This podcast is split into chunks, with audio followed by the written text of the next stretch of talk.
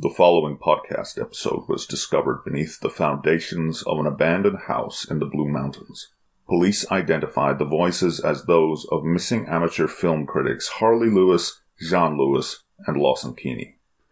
The recording has been reconstructed as best as scientifically possible. Listeners are advised that the content found within is distressing and unexplainable, so discretion is recommended. I just want to apologise to Harlly and Jeaun's mum, and my mum.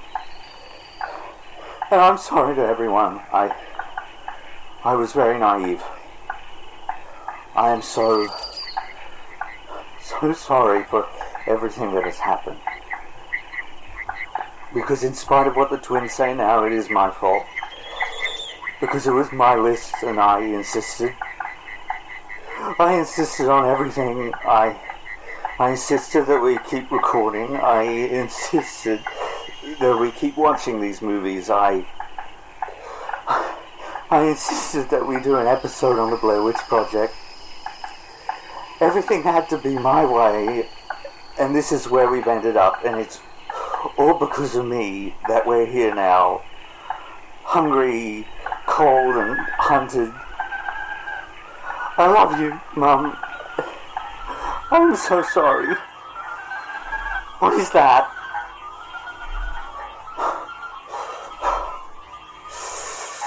I'm scared to close my eyes. I'm scared to open them.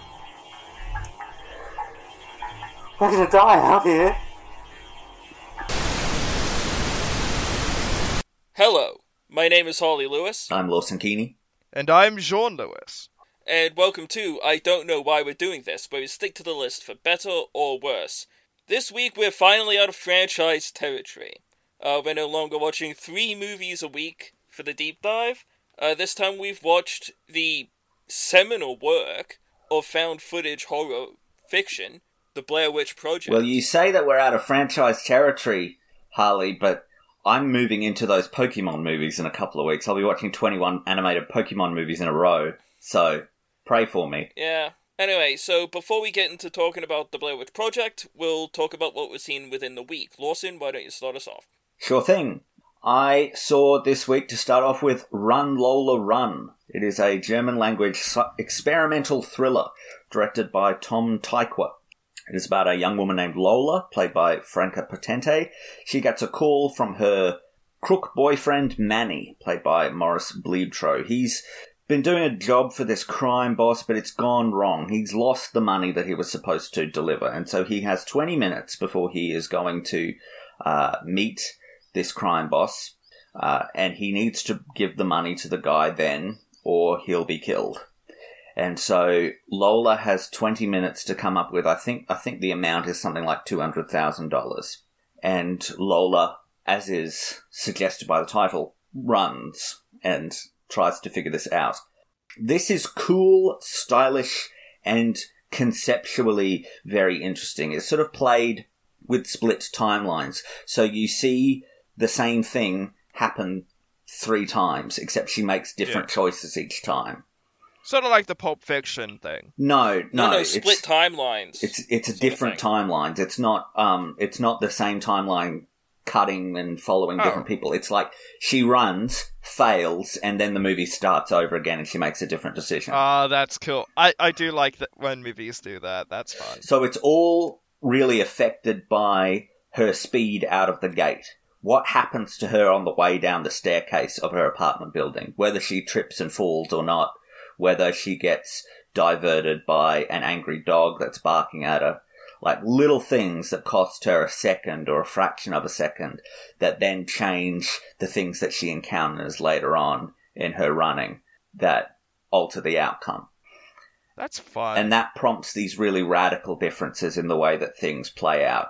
It's all about chance and fate. She bumps into these people on her journey, and the fact that she is bumping into them in a different state and at a different speed and at a different exact time in each go through seems to affect their lives in profound ways. Like, you will stop when she does that and see flashes of the person's life, like just little brief, like 10 second flashes of what this person's life like. So there's uh, she bumps into this woman, and in one go through that she bumps into, uh, she delays the woman long enough that when she gets to the convenience store to buy the lottery ticket, the lottery ticket that she gets is the winning lottery ticket. She wins millions of dollars. Things like that. Uh, Yeah. she bumps into another guy, delays him long enough that he gets beat up by thugs on the street, but meets his future wife, who is the nurse in the hospital that he's treated at. So so it's that whole like cause and effect thing Yes. of A- everything that you do will have an effect on A butterfly flaps its wings and a hurricane across the world starts, you know, that Yeah. kind of thing. That's cool. So it's exploring that and it's exploring all of those ideas of chance and fate. So it's doing that around the edges, but it's also doing that obviously and much more in depth with the main storyline. Explores all these different parts of Lola and her relationships with people. You see more sides of her relationships depending on how she interacts with different people in each go through. It seems to be hinting at something a little bit cosmic that this is this is not just a conceptual thing that this is something that's actually happening to her like she appear it's never explicitly stated but she appears to be remembering certain things from each go through and changing Yeah. her behavior accordingly but it's pulpy and it's stylish. There's a lot of techno music in it. It's thrilling. It, it, it mounts pretty effective tension. And the acting is strong particularly Potente and Bleibtreu, but you've got a guy named Herbert Knaup as Lola's father, who is very severe and unforgiving, and he has a pretty fascinating role in events that the actor pulls off pretty well. This is a, a compelling cult indie film. I next watched South Park, Bigger, Longer, and Uncut. It is an animated musical comedy directed by Trey Parker. It is, of course, based on the TV show, and it follows the South Park kids, Eric Cartman and Stan Marsh, both played by Trey Parker, Kyle Broflovsky and Kenny McCormick, both played by Matt Stone. They see an R-rated Canadian movie, which is filled with filthy language, and so they start repeating that language, which prompts this outraged reaction by the parents of South Park. They form an advocacy group that gets taken to ridiculous extremities, like things in South Park always get taken to. It creates a diplomatic incident, prompting America to go to war with Canada. Uh, this fulfills apparently an ancient prophecy, which allows Satan, also played by Parker, and his abusive lover, Saddam Hussein, also played by Stone, to take over the earth and rule it. This is funny and it's biting, but it lacks the crucial element of the show's specialness, which is in its immediacy in commenting on current events. yeah, because their turnaround is increb- incredibly It's eight quick. days Yeah. from when they start actually putting writing it and then when it airs. Well, not It's- recently because I don't know if they're. I think they've taken a hiatus. There's a Well, yeah, they're not In the releasing later- episodes at the moment. In the more recent seasons, there's a lot of serialized storytelling. Yeah, but it's still done on that short thing. Like that was the thing with um with one of those series was uh they had Hillary Clinton in it as a character, and their Trump stand-in was one of their regular characters. So Yeah. they had written the episode that was going to air a couple of days after election day in 2016 with Hillary Clinton winning. So they had to, at the very last minute, go in and change things when Trump won. Yeah. So they're still going right to the line, even even twenty two seasons in or whatever they're at now. The target here is is concerned parents. You, one gets the impression the kind of concerned parents who are very concerned about South Park, Yeah. uh, conservative TV watchdogs, people like that, are ridiculed in this. It takes shots at the MPAA. There was it. There was a there's a story behind the scenes that's. I mean, the title was originally supposed to be. Ah, the title was originally supposed to be South Park All Hell Breaks Loose. And Trey Parker and Matt Stone claim that the MPAA forced uh, them to change the title to remove the word hell. So instead, they called it South Park Bigger, Longer, and Uncut, which is undoubtedly, undoubtedly the, the more explicit of the two titles. Yeah. Uh, there's also they're, they're clearly reveling in the fact that they're able to use swear words that they don't have to be Yeah. bleeped because they're on basic cable. This movie has apparently 399 swear words in it because the MPAA that is their limit. If you get to 400, it's an NC-17. so that's specifically why that number is there. It's taking shots at all of this stuff, and you, you get the you get the standard South Park thing of the increasingly ridiculous escalation of events that things are just taken to the most absurd of extremes, and, and, and that's amusing. But it's a parody of Disney musicals as well. There's lots of songs in it. There's pretty fun songs. You got a great uh, Les Miserables style number where everyone's Yeah. singing over the No top of each other.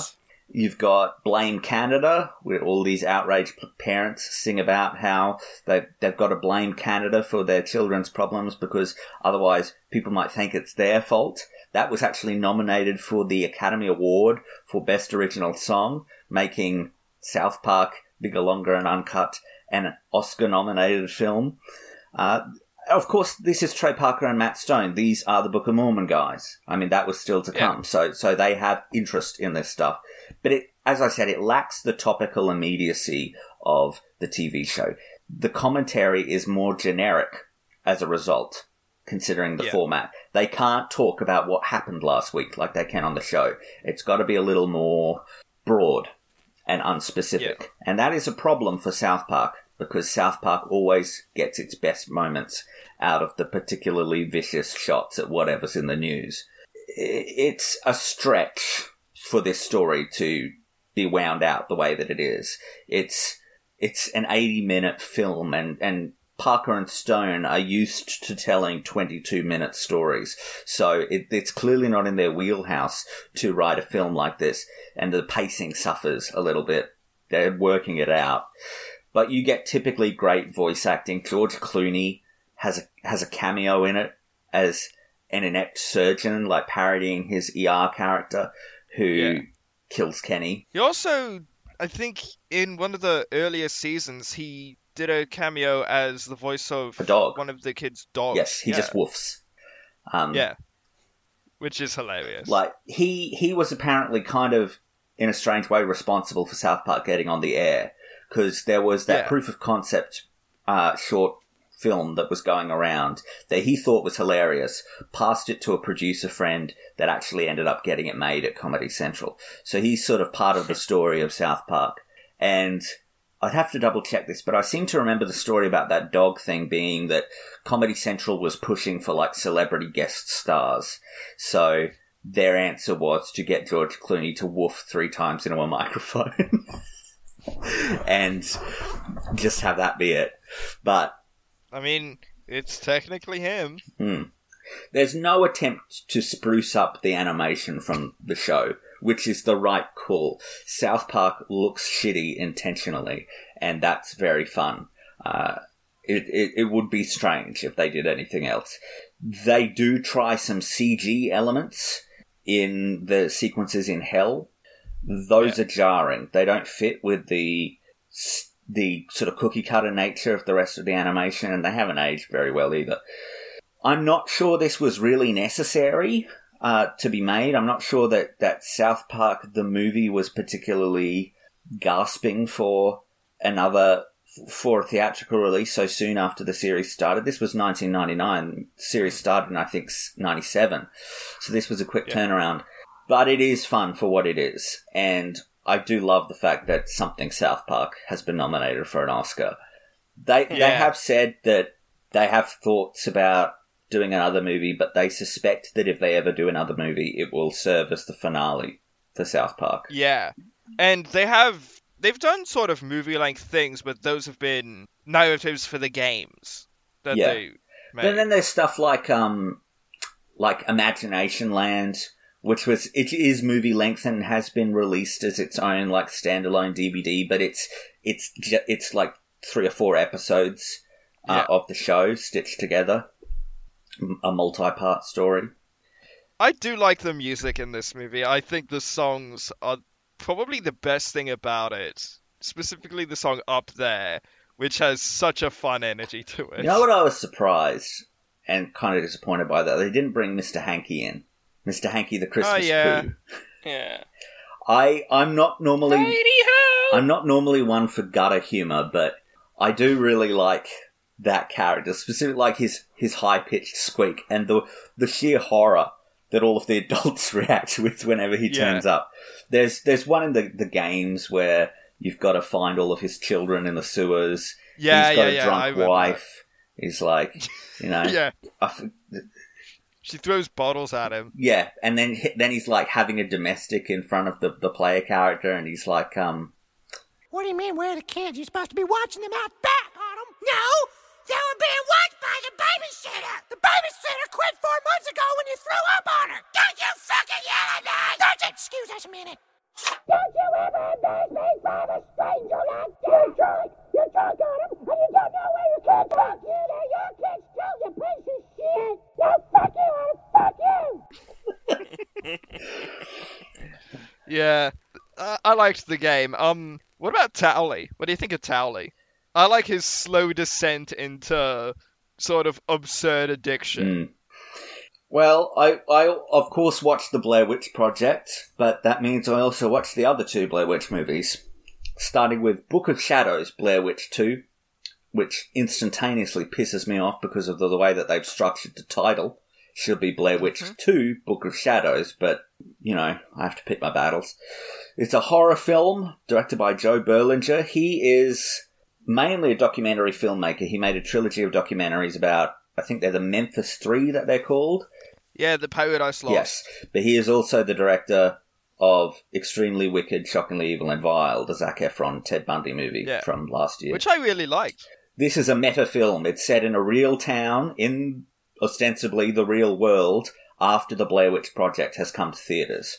Uh, that a whole bunch of movie fans keep coming to this town that was featured in the Blair Witch Project and going to the hills to hang out where the, the stuff was filmed. And a collection of young people, Jeffrey Donovan is the most recognizable name here, go out into the woods to sort of go on a Blair Witch tour. You get these old house ruins that are ruins from the film where the where the house in the film was supposed to be, and they camp there for the night, and everyone blacks out. They wake up and they've lost time. And so they retreat to a house in the woods that is owned by one of the characters to review the tapes that they have recorded from that period. Uh, and of course, creepy shit starts to happen. This is better than its reputation suggests, but it is wildly different from the first film. This is not found footage. This is a very quick turnaround as well. The first movie came out in 99, this came out in 2000. It is hallucinatory horror. People wondering if what they see is real, apparitions appearing and disappearing. It's that kind of stuff. There is stuff hidden in the videos that they're watching, like little bits of of information that they enhance, that they rewind, and they they see things that they couldn't see before, stuff like that. It's a generally competent cast, and they bounce off of each other okay. You get a decent dynamic there, but the dialogue is really cheesy. It's nothing groundbreaking. It's in search of a point, really. Uh, it's not really going in much directions, and, and I don't know why it's called Book of Shadows. There is no Book of Shadows Yeah. in it. Um, apparently, and this is just what I've heard. Apparently, it was really butchered in the edit. Um, that, That- has that's the Yeah. general idea of what went down. That it was actually meant to be a much more surreal Yes. Well, experience. on that note, it it frequently cuts away to to random like three second shots of violence of people being butchered, of knives Yeah. going into stomachs and things, and gore and throats being being split, being slit. The director didn't want that. He was he was No. forced into it by the studio. It does kind of work within the narrative once you find out what those scenes actually are, but it, it's it's not something that the director wanted in the film, and it certainly does seem to interrupt the tone that he is trying to achieve. It has a few decently creepy ideas, and like the first film, it remains ambiguous as to what the threat actually is. Is this actually supernatural, or is this something much more human? The house location that they're all hanging out in is cool. It is an old warehouse that has been repurposed into a house. So it has all these different levels and stories to it.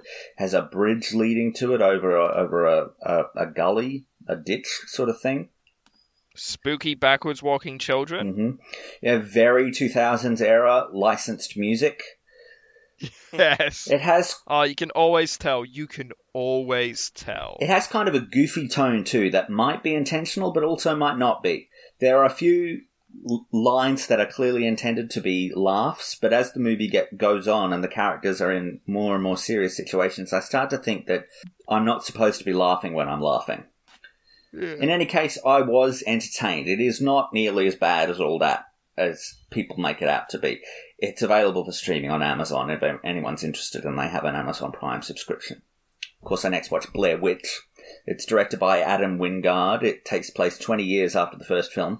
Heather's brother James, played by James Allen McCune, uh, discovers a ghostly video on the internet that appears to show his sister, his sister in the video.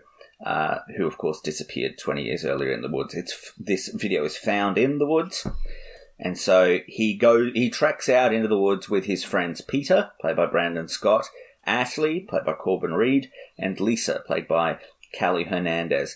Lisa is doing a university documentary on this whole expedition as well. She's turning it into university credit. Well, of course, creepy shit starts to happen, as it always does. I love this. It frightened me Oh, I do too. more than any movie recently has. Uh, more than the first Blair Witch Project did. It's found footage again. It's using new tech like drones. You get these aerial shots that are interesting. You have these new earpiece uh, video cameras that it's just like latched on over the person's ear so they, they don't have to carry this camera and you're really seeing their POV. It's, it's all faked because while those cameras do exist, they look terrible. And so Yeah. it, it, it's all done with like proper professional cameras. Uh, But you can get past that you can. because you just want it to look decent. It goes a little further into the backstory of the Blair Witch. It pulls in some of the extra stuff that they did in the document in the mockumentary material around the, the period of the first film's release. The Heather connection is a little bit clunky, but it works. Uh, it gives our characters motivation and it gets them into the woods. It gives us a link to the first film in an interesting way. The characters are interesting enough. James and Lisa are the most interesting. They they seem to have sort of a thing going, uh, an unresolved sexual tension going on under the surface uh, that they're trying to deal with. The others don't really get much focus though. There's creeping dread over the first half. It's it's not as effective as the first in the way that it slowly mounts the tension, but it is effective. The second half takes place entirely at night. I'm pretty sure it takes place in something approaching real time. Uh, it is unrelenting. That's the thing about the first Blair Witch Project is you know that once it goes into the daytime, that you're safe. That nothing, nothing's bad's going to happen until nighttime comes again. But they, the, the second half of of Blair Witch is now set at nighttime, so you don't get that safety at all. Time also doesn't work properly. No, it goes into these these big cosmic sort of ideas of And I love it. this Bermuda Triangle sort of area that they're in in It's- the woods. It's not even time shattering, it's time melting Hmm. in a way. I- if Which you was- get hints of that in Blair Witch Project. Yeah, I'd really like, and I don't know if this was the in the in Blair Witch this sequel movie. You hear in the woods audio from the first movie, Hmm. don't you? I think Um, so. I would have, I would have also liked to be able to hear in the distance that search party that went out to Coffin Rock. Yeah, that would have been fun. Hmm. But yeah, and I love the way that they do the house at the end. It's just glorious how you walk into a room, but you're into the in the woods again. Like all of that mind trippy shit. I I've always loved that kind of filmmaking. I remember them doing it a lot in Everyman Count- Hybrid. They do that a lot in Grave Encounters as well. Yeah, and and specifically when it's done in a first person perspective in the found footage thing, it's always very neat. Yeah, you get those sort of supernatural phenomenon growing more and more violent over the course of the film. It's Yeah. much more. It's much larger in scope than in the first movie. Obviously, they've got more of a budget, um, but it, it also takes away. This is my my one real criticism of the film is that it it removes any ambiguity whatsoever as to whether this footage is super, as whether this threat is supernatural or not. It absolutely is supernatural. What shade of supernatural is left ambiguous? Is it a ghost? Yeah. Is it a witch? Is it a demon? Is it an alien? Is it some? Is it something much more? Yes, is it some ancient monster? You got great sound design though that really amps up the tension. Some of the best sound design in a movie I've seen recently. The finale is tight and scary. It throws in all of these new ideas that raise as many questions as answers, and it really adds to the characters seeming outmatched. It makes a call in the finale. It shows something that I suspect is divisive to people who've seen it. It doesn't Uh, show the. I know that. It doesn't show. The I know witch. that. Yeah. But it shows something that I suspect is divisive. Sure. Uh, but I I like the design of it. It's cool. me too. I, I like it a lot, but I suspect that there are quite a few people who would argue that would, that it would have been better if you never saw what what was hunting them. Sure. One of the bits that I find is very effective is when they send the drone straight up, and the woods just keep going. Yeah. Like it's much much larger than it should be. It's like like a shrimp swallowed by a whale. Like that's the scale of it. Yeah, this one really got me. I think it's I think it's something to do with the setting, the idea of the woods at Yeah. night and the sort of like that darkness that even if you have a torch, you can't see more than ten feet in front of you. yeah. It's that thing, that isolation, that what could be out there lurking behind a tree somewhere that, that freaks me out. Um, Yeah, because it's that whole thing of it could be people, it could be animals, or even worse, it could be something that is a mix of the two. I was surprised by its poor reputation. I thought it was fantastic. Yeah, I, I, I remember when it was announced. Like, that was exceptional. It was filmed under the title The Forest," The. Woods, yeah, The Woods. And it was at, Comic Con. I think, Comic Con. Yeah. It was like That two week, like- two months before its release date that they showed And the then- screening and revealed it. And they have like footage. They haven't. They have a documentary making of on the Blu-ray disc that is longer than the film itself.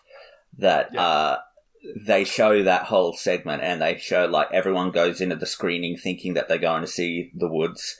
And then immediately after they go in, all the workers at the cinema come scurrying out and change all of the posters and everything so that it reads Blair Witch instead of the woods.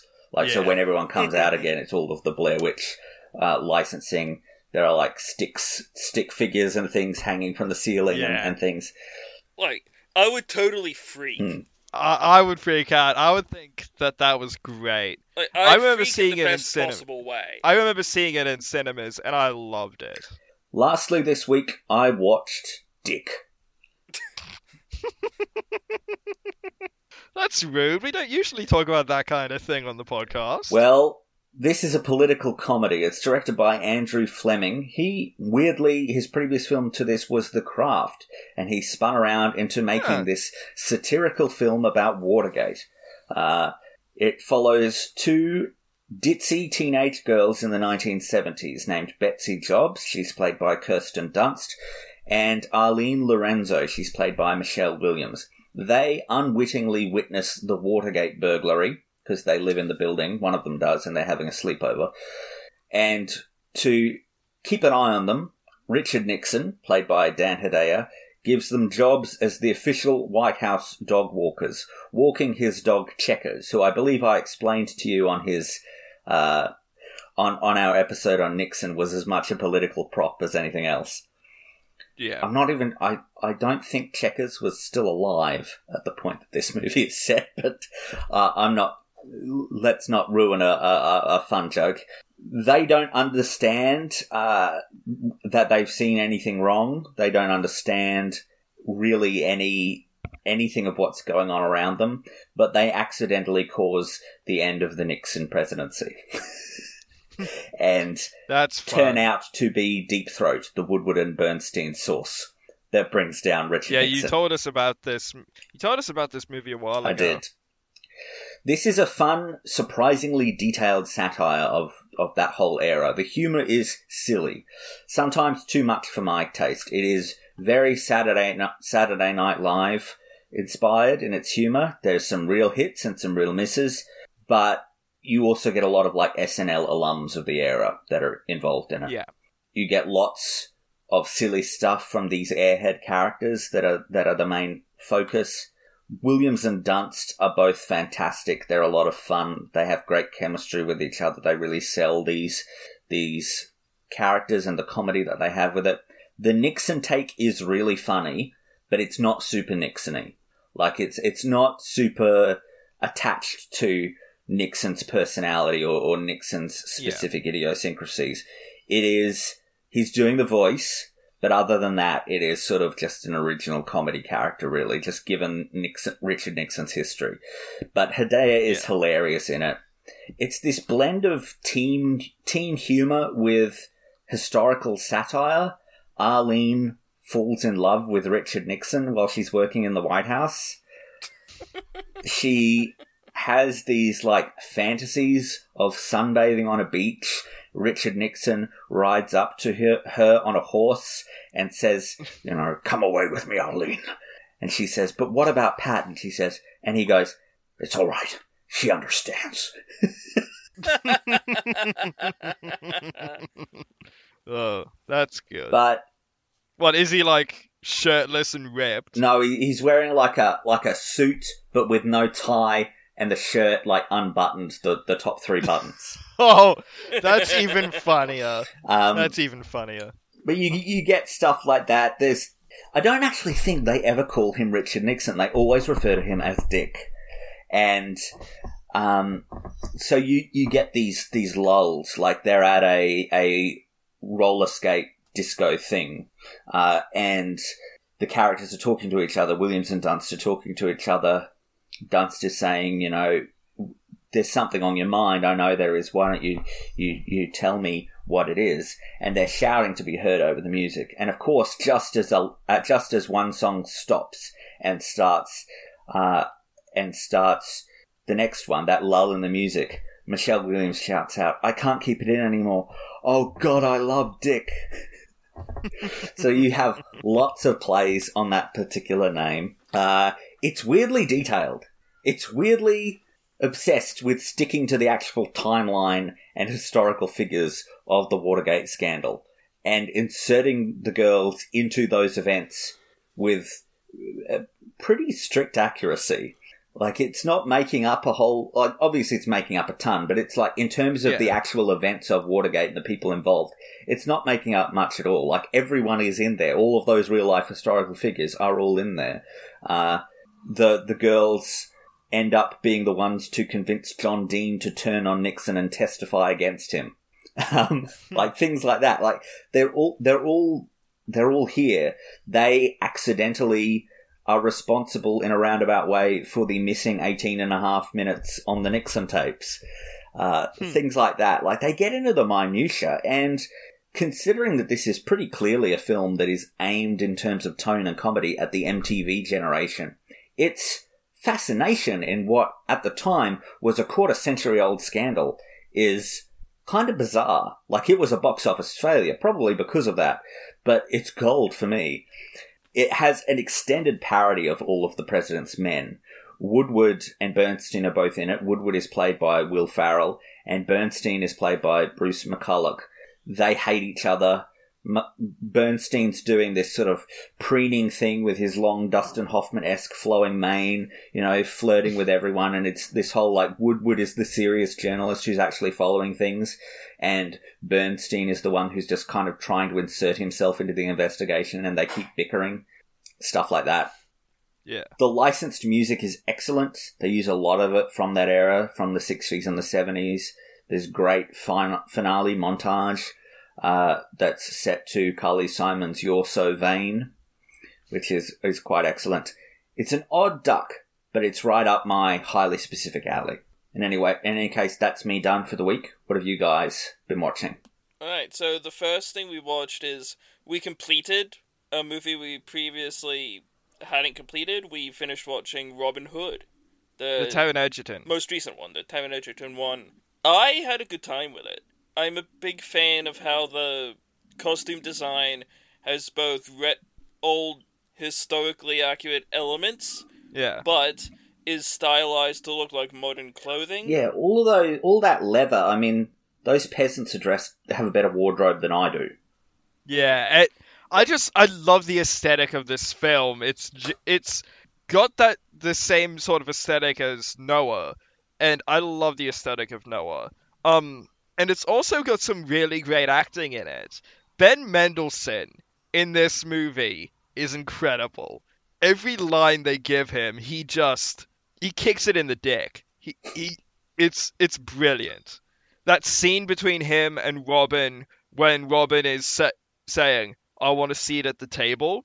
That entire scene, my jaw was on the floor that they went there. Like, you could always rely on Ben Mendelsohn for really intense performance. Absolutely, but you've also got a good, you got good Jamie Foxx, you got good Tyron Egerton, you've got Eve Hewson really trying to put on an accent but failing quite often. Having trouble deciding which one. Yeah.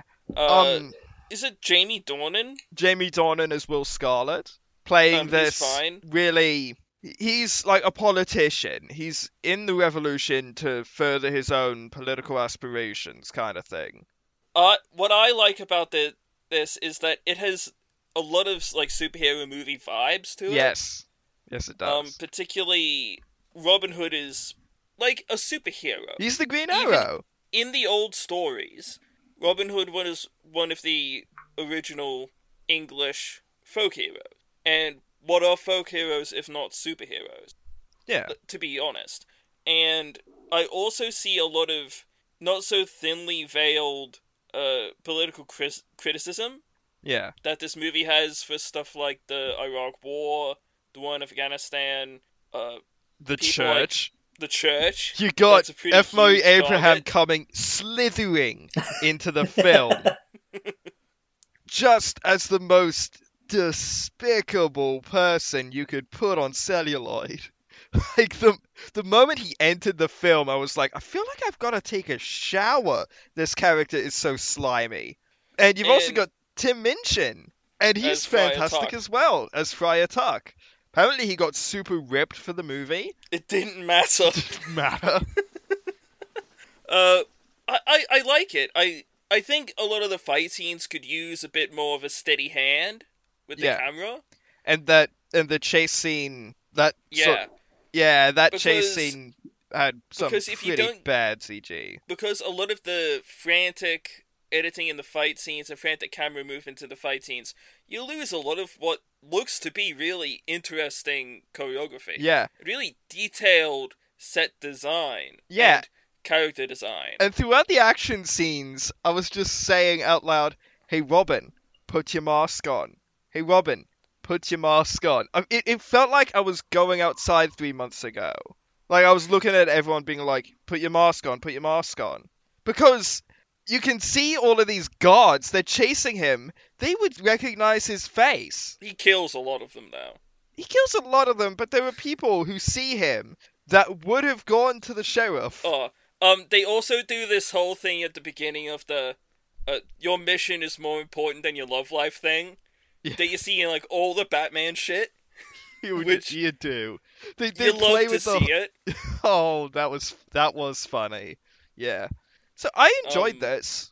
I, I- had a good time I with it. don't really understand why it had so many bad reviews. You get some. I've seen some really shitty reviews of it from IMDb.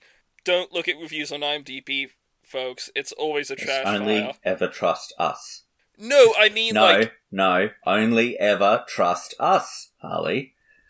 Okay. okay. Listen. I, I I concur with Lawson. Guys, we're trying to anyway, trying to come up with a, a rabid fan base that will believe anything we tell them. Don't. like anyway. Don't When so, we say the trigger the word, they'll all rise up and we can rule over everything. Have you Yes, seen this yes, movie? indeed. I have. I love it. Yeah. Parsnips. I mean, it's. I mean, it's nothing special. It's nothing extraordinarily original or, or groundbreaking. But it is for. It is a great one of what it is, and I. I I don't see the problem with that. I think that people get so hung up. I think there's sort of a, a, a critics have kind of a hard on for going after blockbusters if they can. If they can find an angle, then they'll go after it because they kind of and they have a point that blockbuster filmmaking has done bad things. It's not it's not been a, a, a very healthy thing for interesting smaller scale stuff. Um, Yeah. but at the same time, I don't think we should just be taking shots at things just for that sake. Robin Hood is fun. It does what it sets out to do. It looks good. Darker it's well than I thought it was going to be. It's exciting. You know, It's grim as well. It's Although dark I do as like hell. the bit where I do like the bit where you got all these people in like hoods and bandanas throwing what look like Molotov cocktails. That's fun. have you guys That's like some revolutionary. have you guys shit. seen King Arthur: Legend of the Sword? No, but I'm imagining it has very much. It the is same very aesthetic. similar to. It's like Robin Hood meets the 2009 Sherlock Holmes.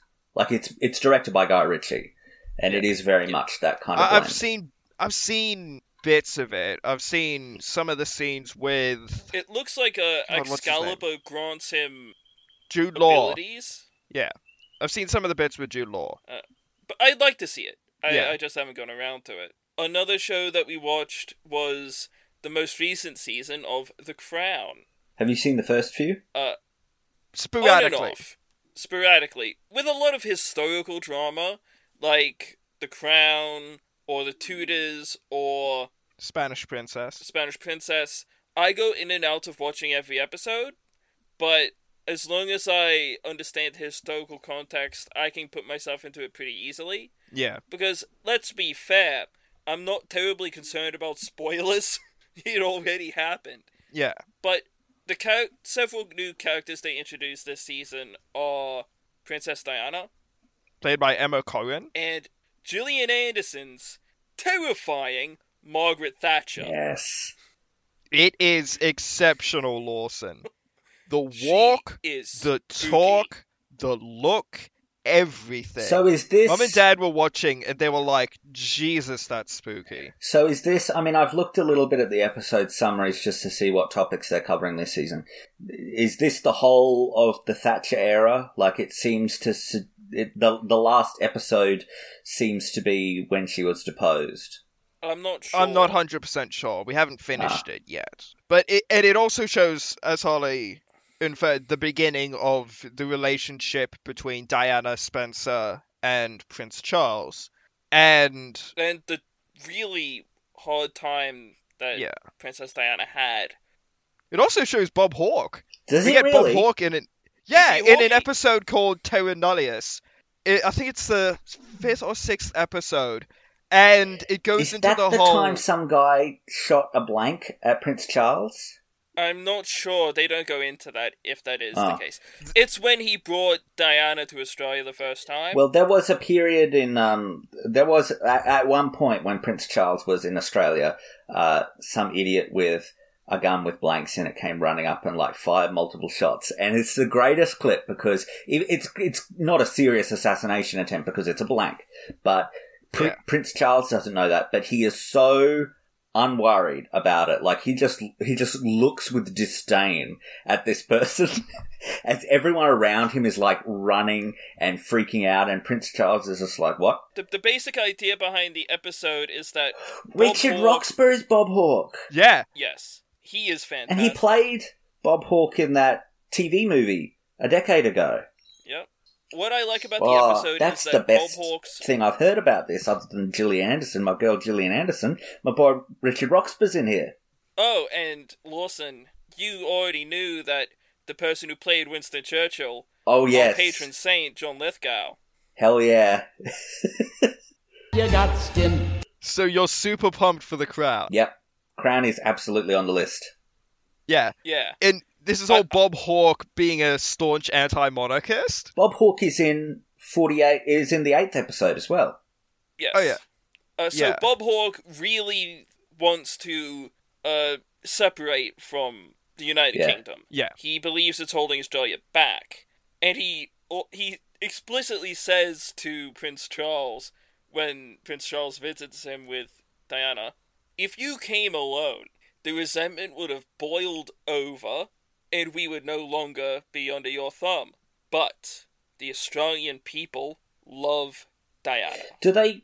Because there was that whole undercurrent, especially with Bob Hawke, that he was a minister in the Whitlam government. So the fact that the Whitlam government was dismissed under the, by the Governor General, the Queen's representative in Australia, like that was this whole other thing, a, a, motivating factor for why he really thought that the monarchy was a bad idea. Do they address any of that at all? No. No, Uh, but if you Bob know the Hope's not- historical context, you can definitely read that into the performance. You can tell that Because- Roxburgh knows. Yeah. because it's more interested in telling the story of these members of the royal family. That's a great like. yeah, the relationship between the- Diana and Charles. We are five years away from the 50th anniversary of the dismissal. Like, that's the big, like, prestige. I know Netflix is trying to get its foothold in Australian programming. You've got Stan trying to be a competitor. I mean, one of those places has to do a limited series for the 50th anniversary of the dismissal, surely. Even like the ABC, surely. I oh, the ABC that- will that be doing very documentary after documentary. On Oh, yeah, they'll be doing You- you just documentaries. I just, I'm not sure if, because, because the You, you want some premium TV. because the ABC is uh, is also because the ABC is funded by the government. Um, they do tend to, I've noticed, steer away from things that are explicitly real life political in its in its dramatizations. Like you will be talking about a Labour government that was removed from power um, by through a coup between a liberal leader and the governor general. Like it, it has, and with all of the like, oh, you know, ABC, the, all of the un, totally unfounded, I might add, allegations of ABC left wing bias. Um, that seems like areas they might stay away from. Documentaries, sure, because you're getting everyone in to say what they what they think, but actually dramatizing it and having to actually like put emotion on the screen. Yeah. You know, I, Um, I, yeah. I know Would that it it's, it probably wouldn't. I, I don't know where we are at, a, at in the culture with this guy at the moment, given the recent things with him. But um, I've always thought that Geoffrey Rush would make a fantastic Gough Whitlam. Okay. I can I see don't know whether I, I, I he's just sort of faded out of view ever since those allegations against him. He Hmm. he hasn't worked since 2017, 2018. So I don't know where we are in, Well, in the culture. You know who could who you know who else could play Gough Whitlam? Ben Mendelsohn. Eh, I could see him more as Fraser than Whitlam. Oh, good point. No, anyway, so one of the one of my favorite scenes, Uh, a hamster. that that guy from uh, that that that what's his name? The the the one that Scott Morrison made envoy to the trade envoy, the the The guy from uh Better Homes and Gardens or whatever it is. Yeah.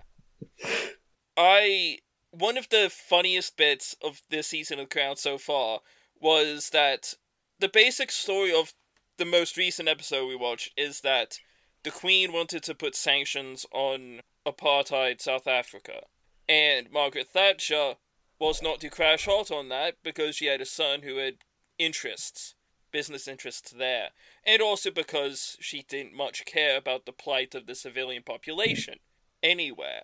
And the royal children are getting kind of pissed that the queen said anything at all, breaking with that tradition. Uh, and this is before Prince Andrew's wedding. Oh God. Uh, Prince Andrew's going on about The wedding of the Duke of York should be a landmark event at home and abroad. Instead, thanks to the Queen's inexplicable lapse of judgment, the newspapers are full not of Sarah and me, but of Mummy's rift with the Prime Minister. Ah, yes. Sunday Times. You have to admit she has made a god awful mess of it. What was she thinking? She did what she spent her life telling me I cannot do. She opened her mouth and expressed an opinion, and is being slaughtered for it. Bloody thoughtless of her, if you ask me. Oh, come on, you can hardly blame the newspapers for wanting to write about something other than the wedding of a fringe member of the family who'll never be king. Ouch. Well, it's true, isn't it? Fourth in line now, and by the time William's had children, his children have had children. Fringe. You really just say that? On my wedding day?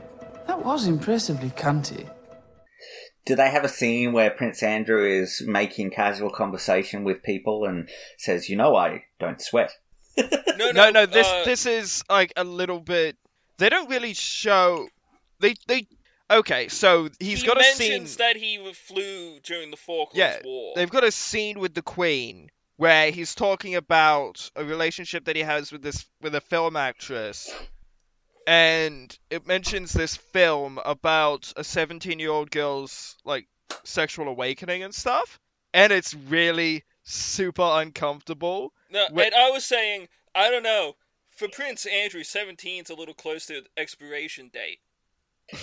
And and it goes into the and it, it doesn't go hard into it, but you can tell that the actor is playing him that way. I actually you don't see- think that. I think I'm trying to think of the timeline here because I think they filmed three, season three and four back to back. I'm not sure the Andrew stuff was out then. No, but he was talking about a movie that the actors had done, and that's Hmm. obviously something that people knew. Um, It- it- I it- know that They also said Prince Edward, um, who's the one everybody forgets about, uh, who actually went into the arts. Oh, good for him. Funnily enough, he was uh, like a movie patron. producer. Well, they've already got it done. Um, they've got it renewed for season five and six. Those are going to be the last two seasons. Imelda Staunton, who plays Umbridge in Harry Potter, is taking over as the Queen. Uh, Yeah. I think it was someone else of note also was playing Philip. Uh, let me just double check that. Uh, But like that's supposed to go into the early two thousands. Governor Swann from Uh, Jonathan uh, Pryce, yeah. yeah, Jonathan. Pryce. Um, but We're we're pro Jonathan Pryce We are. and pro Imelda Staunton. but um, I would not be surprised at all if you know they ended after six years, but like five, six, ten years later, they come back after Elizabeth is no, no longer with us, and they get someone like Helen Mirren, who has has previously worked with the writer of The Crown on the Queen. You get someone like Helen Mirren to do the, that last ten years. Yeah. We also watched a show called Talking Heads, Yes, uh, which is a series of monologues written by Alan Bennett, Alan Bennett, who's Bennett. a writer that I'm a really big fan of. Right. So is this the the old series or is this the current No, one? this is the new no, one. it's the new one. So we Uh, watched three first- episodes. We watched, We watched the episodes. The first one we watched is Lady of Letters, which has which Imelda is Staunton. read by Imelda Staunton. The second one, I'm not sure what the name is, but it is, a chip in the sugar, which has Martin Freeman in it. and that, was uh, chip in the sugar was the one where in the original series the character was played by Alan Bennett. Yeah. And we also watched The Outside Dog, which stars Rochenda Sandall. These are great. The writing is sharp.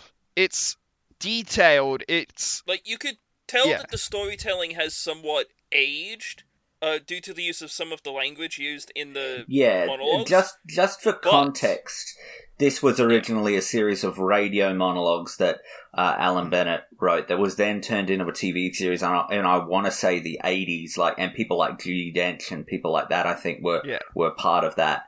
And this was revived earlier this year because of COVID nineteen.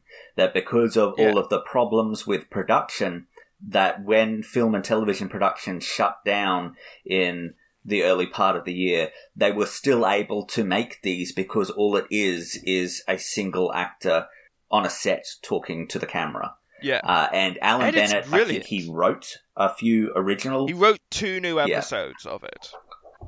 And like the way it's, that it's great. it's like a slow drip of information that you get. Like A Lady of Letters is by far the best out of the three we've seen because the reveal of what is actually happening in the story is exceptional, and Imelda Staunton plays it so beautifully. and you know that we're telling the truth because we mustn't tell lies. funny. And yeah, the the script You, you don't some. get to condescendingly say funny, Jeaun, with all of the t- things that you grind us to a halt. Harlly can have Oh, his own saw- zinger every once in a while if he wants to. You, you, did you watch that video that I sent you the other day? I did. Yeah, it's the exact same issue we have. Yeah. Yes, some of the episodes have a little bit of older language in them, but it's it works. Like It's like, so tightly written. Like it, it works for the expertly performed. characters. I just want to correct myself. I said earlier on that Judi Dench was in the original series. She wasn't. I was thinking of Maggie Smith. Yes, and Maggie Smith. Maggie Smith was in it. Maggie yeah. Smith was in Bed Among Lentils. Julie Walters was in a couple of episodes. Eileen Atkins, Penelope Wilton. This is this is very mostly uh, female led monologues too. Yeah. I think it's there are there are in the entirety of this modern one at least there are two uh, males. The the other ten are females. And it's fascinating. It's brilliantly acted, brilliantly written, and Very nicely shot too. very nicely shot. Some of the lighting in the show is just great. Like you could tell that since they had the time to just focus on one actor, they were able to really dig into the set and all of that sort of stuff. And the costumes also say a lot about the characters. It's it's very well done. really great stuff. I can't wait to watch more. We watched some more Smallville, but nothing scary, so we'll just skip that.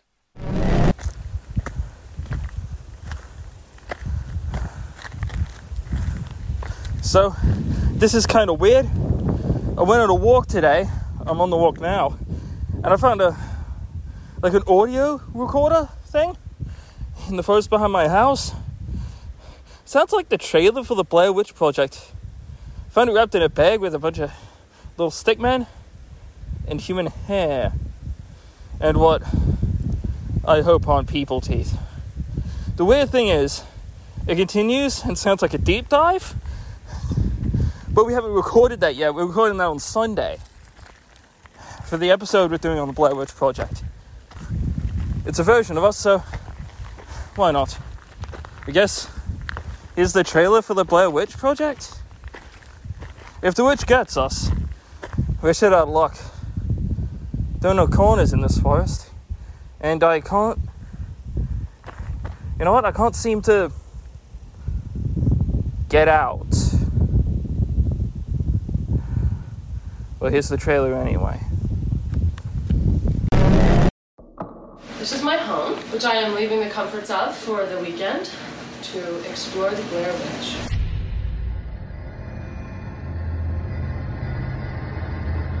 I can see you. I'm real excited about this. Thank you for the help. I'm very opportunity. glad. This area's been haunted by that old woman for oh, years. I don't know why you have to have every conversation on video. Because we're making a documentary. Not about us getting lost. We're making a documentary about a witch. I know. Lost? Admit that first. No, I know we're not lost. You're all over the place. But how do we know it was people? Well, even if it wasn't, I'm not gonna play with that either. And it's all because of me that we're here now. Hungry and cold and hunted. Just want to apologize to Mike's mom and Josh's mom and my mom.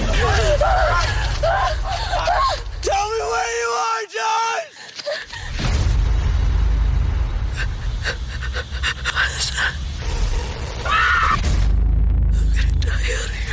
That was the short, somewhat esoteric theatrical trailer for The Blair Witch Project. It is a found footage horror movie directed by Daniel Myrick and Eduardo Sanchez. It follows film students Heather, played by Heather Donahue, Mike, played by Michael C. Williams, and Josh, played by Joshua Leonard. They go into the woods to do a documentary about an urban legend, a supernatural figure called the Blair Witch, who is supposed to have been a woman accused of witchcraft in the 1700s who was cast out into the woods to die, but has instead since haunted the area killing people who venture into the place and just generally being mean and spooky. They go in there to make their documentary for university, but They get lost pretty quickly, and then, as always happens in these types of movies, spooky shit starts happening. So why don't we start off by going around and each saying what we thought about this movie? Why don't you start us off, Jeaun? What did you think about the Blair Witch Project? I think the most interesting thing about this movie is sort of twofold. It's the mythology behind the Blair Witch and the effect that this film has had on the film industry. Because all of the history of the Blair Witch, all of the stuff about Rustin Parr, the missing seven kids, the search party at Coffin Rock, the witch who was killed, all of that stuff is fascinating, and the, the mockumentaries that are there about it are all really well done and really cool.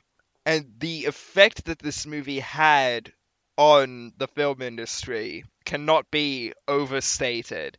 Because without this, I don't know if you would have gotten Paranormal Activity, the Paranormal Activity franchise, or Cloverfield, or any of these. This was sort of the flashpoint of that kind of filmmaking. This is a very historically significant movie.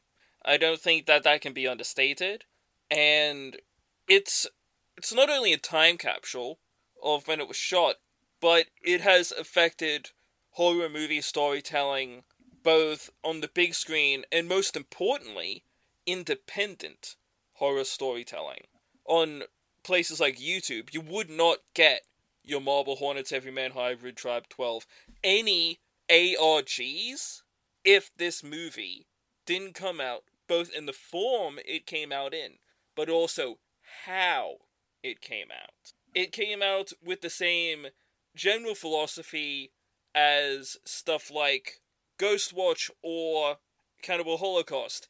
Small time actors that you have never seen before, Or since. if they wanted it, could stay in obscurity to maintain the integrity of the magic trick. I mean, on is telling you IMDb, this was real. On IMDb, it listed them as deceased. Exactly. It is that deliberate in trying to get you to believe that this is real. And a lot of people did think it was real to start off with. This is taut, it's tense, it's great, groundbreaking independent filmmaking. It's very, very clever. It's making a lot with a little. I think we should probably start with some behind the scenes things here. I want to read to you from an article on cracked.com. Have you ever gone to this site?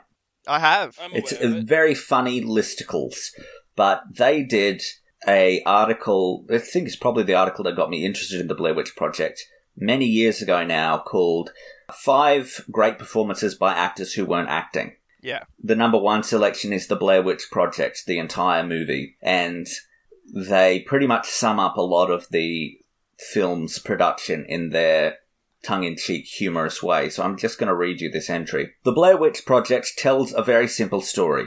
Three college students head out into the woods to make a documentary about witches. They argue and bitch at each other for 89 minutes until mercifully they finally die.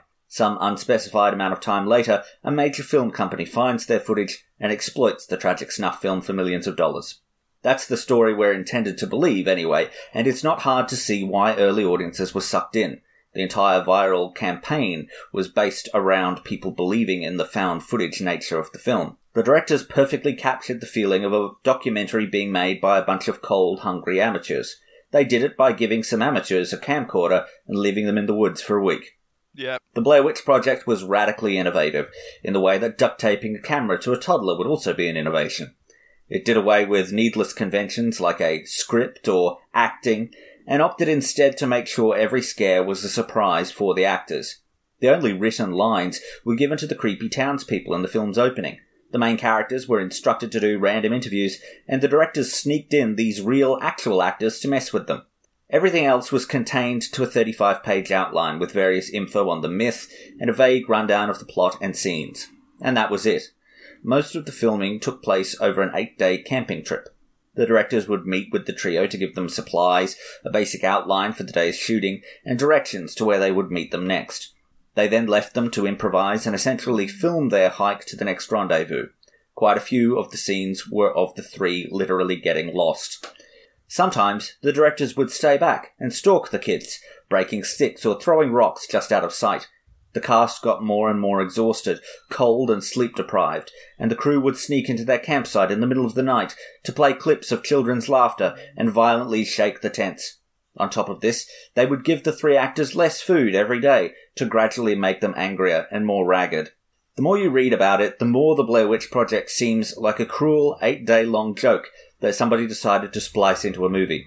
They were never able to obtain funding for their next project, surprised shoppers at the mall getting hit in the nuts with a baseball bat. So, that's obviously a, a fairly humorous, tongue-in-cheek summation of all of that, but it really does sum up the sort of guerrilla style filmmaking that they were doing here. It it is a phenomenally successful movie financially. It was made for the sources differ whether it was made for $200,000 or $500,000. It was somewhere between those two ranges. Uh, certainly, it was probably that's also factoring in like the ad campaigns, probably, and, and things like that. But it made $249 million worldwide. For a long time, it was, I think, the most profitable movie ever made. So it really is a fascinating film just from a technical standpoint that this is something that these directors have sorted over a hundred hours of raw footage mm-hmm. down into this 80 minute film, this this very taut and effective 80 minute film. And to hear them tell it, a lot of the, the mockumentary stuff that was released around the same time was originally supposed to be in the film. That this movie was originally supposed to be about two hours long, and it was supposed to be a documentary, a, a fake documentary, about this found footage that had been discovered and that they were going to have all of those talking heads talking about about the the, the missing characters. They were going to be talking about the history of the Blair Witch, and that interspersed in that they were going to to show the found footage. So it was going to be like 81, 80 odd minutes of the, the the footage of them getting lost and killed in the woods, and then another forty odd minutes of talking heads. Hmm. They decided ultimately that they preferred it without the talking heads. They thought it was scarier that way. And so they then repurposed that stuff into a promotional mockumentary that aired on the Sci Fi channel before the movie came out. So this is a really groundbreaking film in, in quite a number of ways. It's a really unique film. It, it, it still is unique. I can't think of many films that are like it in terms of certainly its the viral nature of its of its campaign. I mean, it really did kickstart that era of viral internet campaigning, didn't it? And I mean, you, you'd Yeah. get stuff like Cloverfield later on that was, was viral, and you get the ARGs and things, but none of them ever went to the degree that it actually convinced people that it might be real. None of it ever went to the degree that that they were listing the actors as missing, presumed dead on IMDb before the, the, I the mean, movie with came out. Cloverfield, there's a pretty significant way that people would be able to find out that it's fake. Oh, sure, but like paranormal activity too. Like, Oh, like, yeah. all all of the found footage stuff. It's never again reached that kind of cultural fever point. Which, when you think about it, was pretty stupid in the first place. That Lions to buy into this idea that it's real, you are suggesting that Lionsgate has taken footage shot by dead hikers and stitched it together to make a horror film to be released theatrically in thousands of cinemas worldwide. That's a Yeah. that's the moment you apply any critical thinking to that, it falls apart. But when have people ever been known for their critical thinking? the legal ethics of it are astronomical. Like, you would have to give them so much leeway to believe that it's real. Well, that, in the mockumentary, they present it as the families of the, the missing people having obtained the footage from the police because the police think it's doctored. And it's presented in the mockumentary footage as them having released it to the world because they're still trying to find their kids. Yeah. But but yeah, I, I was always a little bit really about the fact that anyone could believe for a second that the Blair Witch Project was not a work of fiction. the sense of thematics in the film, the fact that it gives you that setup with the Rustin Parr would make a kid stand in the corner facing the wall, while he killed another one, and that happens at the end of the film. Like that's the perfect setup and punchline. That doesn't happen in real life. Which was not the original ending. Well, it was the original ending, but they didn't have that scene earlier on in the film about Rustin Parr. They just went down into the into the basement and Mike is facing the corner and that's how the movie ended. But there was none of that context about Rustin Parr making kids face the corner. So while the directors loved it and thought it was really creepy, test audiences were like, what? So they actually went and reshot that one interview earlier on with that guy who explains the whole Rustin Parr thing to give it some context. And on the discs, there's actually a number of other alternate endings that they filmed before deciding to go back and add that interview, that they decided that they might change the ending entirely. So there is another ending where they go down there and Mike is not facing the corner. He is standing in the corner, but he is facing Heather, face just blank and devoid of any emotion. There's another ending where they go down there and Mike has in the interim, the very short amount of time between going down there and Heather going down there has been hung from the ceiling and is dead. And there's another one where they go down there and Mike is levitating in the air in some sort of comatose state. But what they ended up with, I think, is infinitely the most creepy of all of the Yeah. things. I mean, this is the thing. We never see any of these characters die on screen. Yeah, yeah. I think I remember seeing uh one of the alternate endings where it's he's facing the wall, but from the ceiling they've hung a bunch of the like stick figure things and all of that. I like that it's just the stark basement and he's just facing the wall because with that added context, it is so chilling. It's such a great ending. quickly about that ending. That's one of the great pieces of trivia about the 2016 Blair Witch is when they go down into that room, if you pause and freeze the frame, you can see Heather's camera on the ground where it was dropped at the end of the 1999 Blair Witch. Let's talk a bit about our theories as to what is going on. Now, one of the theories that I've heard for quite a long time is that when Rustin Parr died, I, I believe that Rustin Parr, the person who murdered those seven children, was being, like, spiritually oppressed by the Blair Witch, or believed that he was, and that when he died, his he believed he became the Blair Witch, and Rustin Parr is what's haunting those woods. But that doesn't add up to the search party. Well, all of the stuff b- prior to the 30s. And and in the mockumentaries, it shows that Rustin Parr didn't die in those woods. I, I never said that he died in those woods. In a lot of ghost lore, you don't just haunt where you die, you haunt a place that's most significant. Did you see the mockumentary where it was discussing that one of the kids could have manipulated Rustin into doing the murders? No, I didn't. Uh, it's in one of the mockumentaries. I can't remember exactly which one. Well, well, this is a thing that the first film does and that the second film does, but the, the third film kind of scuttles, which is that these first two movies, the Blair Witch Project specifically, leave it pretty ambiguous as to what is actually happening. You never see whatever it is out in the woods that is causing this threat. You never see what is really happening to them. You don't get those answers. You don't see anything that is undeniably supernatural that could not just be some maniac out in the woods. One of my favorite theories that I've seen expressed is that it is all just a setup by Mike and Josh to take Heather to the woods and murder her. Hmm. Because you, you, you get, you go into all of the stuff surrounding the movie, all of the extra expanded stuff that's been addressed in the mockumentaries, in, in the, the Blair Witch dossier on the website. They did this whole, like, where you get little details from everywhere that Josh is Heather's ex, that they had this, this relationship and that this just, and this just might be Mike, who is a friend of Josh, helping him kill his ex-girlfriend. Stuff like that. But then also there's the debatably canon video games. Highly debatably canon video games, I think that are that are largely uh, considered not to be canon now since the Blair Witch 2016. I think that contradicted some things, but in the in the early 2000s, I'm not even talking about the most recent one. I'm talking about they, there was a trilogy of computer games, point and click computer games that was made by a developer called Gathering of Developers. And they, the graphics engine and characters were all derived from the producer's earlier game Nocturne. So they did the first volume that was on Rustin Parr, second one was on The Legend of Coffin Rock, third one was on the Elly Kedward tale.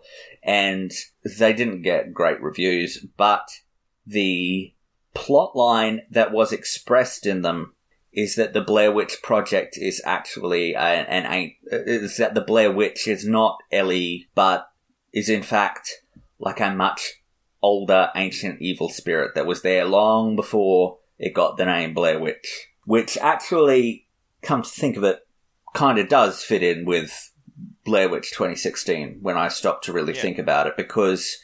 I mean, spoilers for Blair Witch 2016, but we, we see that monster that is following them, and it is, it's got these incredibly elongated arms and legs. And one of the theories that has been expressed there is that is, in fact, might not be the Blair Witch, but it is, it is Elly. Because you get that extra bit of information at the beginning of 20, of the 2016 Blair Witch, that when she was taken out in the woods, she wasn't just tied to a tree. She was strung up in a tree with weights attached to her arms and legs to pull on her while she was hung up there. So the elongated arms and legs might just be a disfigurement from, from that death. And that she is now a, a creature of the Blair Witch, that this, this ancient monster is using her as a victim. Yeah, yeah, exactly. And that's a really cool theory. The theory that when you go into the woods for the specific purpose of finding the witch, then I don't know. I, I like the idea that it is this unknowable thing that just is able to stretch the landscape because in this film you get the part where they're saying we walked south. We walked south all day. We should have we should have come across something. America isn't this big. You can't go walking for three days and find no one kind of thing. And that's really really cool that's a really cool effect and the fact that it starts to play on the people's emotions and sort of tear them apart at the seams.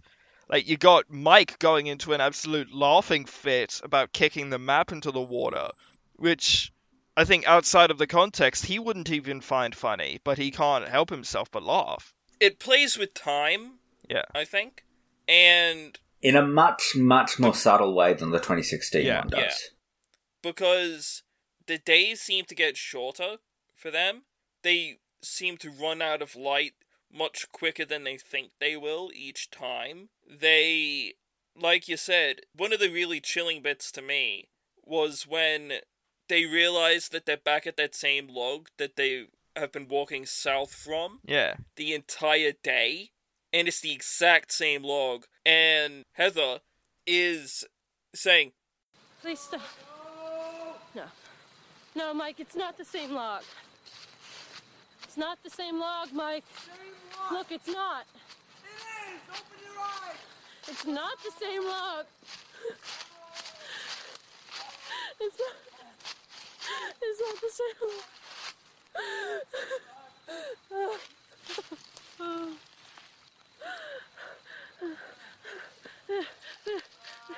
It's the same log. It's the same log. It's the and then when she gets closer to it, she sees it and just says, "It's the same. It's exactly the same," and just like gives up. Well, here here's a kind of an interesting thing on that is apparently because they're being given directions on where to go. Apparently, they weren't told that they were going to end up back at that log. So part of their reaction is also, for Christ's sake, we just spent the whole day walking in a circle. like, like that's kind of an undercurrent. They have in, in their minds just spent the last 10 hours walking around the woods to end up right back where they came from. Which when you think about it, like they didn't actually use much footage in between when they left and when they arrived back. So It's really just 10 hours in the woods that they spent really torturing these actors once more. And I love the scene where they come across all of the totems and stuff. Just sort of the holy shit moment from Mike was very fun. Because they didn't know that shit was coming. There was originally supposed to be a little more explicit stuff in here. Mm. There is the scene where they're running out of their tent and Heather yells, Oh my god, what the fuck is that? What the fuck is that? Mike was originally, sup- he, well, he was supposed to pan left at that point, but he forgot to because there was actually someone in a white gown, a, a woman in a white gown, standing in the distance staring at them. But the fact that we don't see it, I think, is so much more effective. Yeah. Like it's just sort of left in your head. What could that have been? Yeah. And it's that whole thing of in these found footage horror movies, it's always the thing of people keeping the cameras on for longer than they should. And that's explicitly talked about in this movie, where Mike and Josh say, just turn the camera off. Just just turn the camera off. It's not helping. Uh, But in something like Paranormal Activity, how often do you walk around your house with a, you know, with your phone out taking video? How often does anybody do that? Well, I, I feel like you can make a pretty good argument that at a certain point she's filming a final document. Oh, sure, but but the movie mentions it at least. It it plays with that idea. It's everything that would come after, like Cloverfield. You should have dropped that camera the moment you well, saw. they the big mention monster. it in Cloverfield too, that they they keep filming because people will want to know, ha- will want documentary evidence of what has happened. Like this is a historical event that will need documenting. But yeah, you, you have the stuff in, in Blair Witch Project where she is pretty much by the end, she is recording evidence for whoever finds them. Yeah, and the way that they found the footage is fascinating. They found it in the foundations of a burnt down house under dirt that was undisturbed. Rustin Parr's house that Yeah. was burnt down, but that's the house that they end up in at the Yeah. end. So time is all being being messed with. Yeah, so they were thrown back in time. I disagree, John. They weren't thrown back in time. Time exists. Every single. I believe that every single event, the expedition to Coffin Rock, this documentary, the second film, the stuff with Rustin Parr, the stuff with the original witch, is all happening exact same time. Time doesn't go linearly. It can't though, there. Harlly, because then Rustin Parr should have been in the house. No, what I'm saying is But Book Sha- in Book of Shadows, the Blair Witch thing is completely fake. That's the point I'm of not it. talking. What you're saying is that the events of Blair Witch 2016 and the events of Blair Witch 1 and the Coffin Rock people and the Rustin Parr people They could all be happening at different. Yes, which we get we get kind of a hint of in Blair Witch 2016 that that once those Yeah. two characters separate from the group, they come back a couple hours later, but for them it's been five days. Yeah. We Yeah. get the the implication that time is sort of juddering and and is is fluid in a way that different timelines are encountering each other. Yeah. Yeah, th- that's what I mean. Like the laughing children thing. like my idea is that the fact that the house is back simply means that Rustin Parr's not there at that point in time, I think I, I, and can come back, bury what he saw, the the cameras, get rid of No, but even then, in, in like what Jeaun was saying was that when they uncover that stuff, they're talking about how that that soil has been undisturbed for hundreds of years. That's what I mean. It's like Rustin Parr wasn't there a hundred years ago. no, no. I'm saying that due to how Oh, time yeah, doesn't seem to work, he buries it. He thinks it's his present day when he's burying it, but it's actually him burying it hundreds of years ago. It would be Time really is melting. I think it would be really fascinating to do a third movie where the person comes across that that footage and buries it, and it's like in you know 2024, and then you get that information about it being buried a hundred years ago in the 90s. Well, I think that would be really interesting. Lionsgate, not Lionsgate. There is a television series of the Blair Witch Project in development. Oh, cool. Uh, the co-director of the original, Eduardo Sanchez, revealed in October 2017 that he and the rest of the film's creative team are developing a Blair Witch television series. In February 2018, it was announced that the series will be released on the studio's on Lionsgate's new subsidiary Studio L, which specializes in digital releases. So they are also, yeah. So I mean, this is too big a brand name for it to stay dormant forever. Of course. It will come back in some capacity. I mean, even just a couple of years ago, 29, no, it was 2018, 2019, that they did that, that console game, that Blair Witch game. 2019, August 2019 Yeah. it came out. And it's one of those things like Outlast. So they are still doing stuff with the franchise, so I would be interested to see that going. Yeah, and Eduardo Sanchez said about the franchise in 2009 ideally, each Blair Witch film would be a completely different kind of movie, he says. We've thought about doing a film that takes place in the late 1700s and looks like a Kubrick movie with gritty looking people and lighting. Well, they said in they said in the documentary on the 2016 Blair Witch uh, that they kind of gave up on that. That Lionsgate didn't wasn't interested in, and what they were wanting to do was The Witch, like the movie The Witch.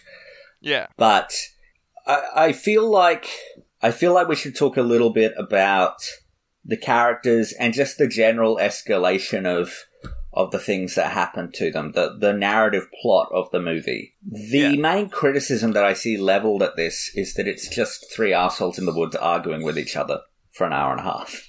Well, I mean, yes, it, that's true, but it's it's also got three really funny improvisers. It is three assholes who get lost in the woods, but that's not all it's doing. I think there was a backlash. Obviously, I think there were people who felt tricked that it wasn't real. I think there were also people that you you always get it that when the hype is big enough that um there's a backlash to it because if it's popular then surely it must suck. It's cool to hate it now. Oh, it's not really scary. It doesn't show anything. That kind of thing. I mean, same thing happened with Paranormal Activity. You know, hmm. it, it happens to to everything that gets popular. But I do, I think it's really effective, and when you consider the manner in which it was made and the scale at which it was made, even more so. Yeah. I, I Absolutely. it's interesting to see some of the, the little stories that they have going on behind the scenes. That in the movie, obviously, Heather and Mike are kind of at each other's throats. With Yeah. Mike having, you know, got kicked away the, the map and gotten them permanently lost. Even more lost. But apparently, and, and this also kind of goes into that fact that Josh and Heather are exes, that apparently in the original, in all of the footage that was shot, Josh and Heather were the ones that were at each other's throats much, much more than Heather and Mike. Mm. And that the directors ultimately, through editing, cut down on that a lot because it really seemed, when they kept it in, like it was two men teaming up on a woman and Yeah. it didn't play very well at all. You also, I, I, I like that Josh just disappears in the night and Yeah. never comes back, and we yeah, never and find only out what like happened to his him. voice in the You- distance. You get the yelling, the the yelling that they they they say in the film, like it's not him. If it was him, he would be telling us where he is. He would be telling us things other than help, help, help over and over again. Yeah. Um, but that's another great little story, which is that originally they were told that Mike was going to disappear, but instead, the like the day before Mike was scheduled to disappear, the directors left a note for Joshua Leonard to meet them after the other actors fell asleep, then told them that you're dead. You know, you can go home now. Yeah. And so when the actors woke up, that stuff was all improvised and was a little more genuine before they actually found out that actually, you know, Josh had gone home. Um, and that Yeah. this was planned and that Mike was actually going to stay on. But uh, I like this note. Leonard was actually glad to leave because there was a Jane's Addiction concert he wanted to go to. That is so 90s. That, I think that is probably one of the most 90s sentences I've ever heard in my life. But it, it's fascinating that they there, there are all those stories. There are these stories, you know, the reactions. I'm reading the IMDb trivia here. The reactions from Heather, Mike, and Josh when they discover they have walked south all day and ended up in the same spot are real. They were genuinely upset that they had walked all day for nothing. I mean, wouldn't you be? You'd be pissed. Mm. Like, Heather Donahue was apparently a little bit nervous because she didn't know if this was all on the up and up and legitimate or not. She asked the directors the first time she met them whether they were making a snuff movie. She took a knife with her and kept it in her backpack. Just in Fair case. enough. Again, we already mentioned that the townspeople were often plants by the directors. All of these little, interesting little narratives that are going on in the behind the scenes that make it fascinating. There is actually a book about the making of the Blair Witch Project called Eight Days in the Woods that goes into all of that stuff. And I, I feel like I, I should probably read that. That seems like it'd be pretty interesting. Yeah. It's it's always fascinating to see how a horror movie gets made. Like I've I've read half of a book about the making of the Texas Chainsaw Massacre and what you're getting from that is that the places where they're filming are having such an effect on the actors because obviously in Texas Chainsaw Massacre it was boiling hot and everyone was miserable and all of this stuff and it's always interesting to hear those behind the scenes stories from movies like these where it's the veneer of realism which is sort of the point There's that, and, and the fact that it's all improvised, mostly. Yeah. That there are no dialogue.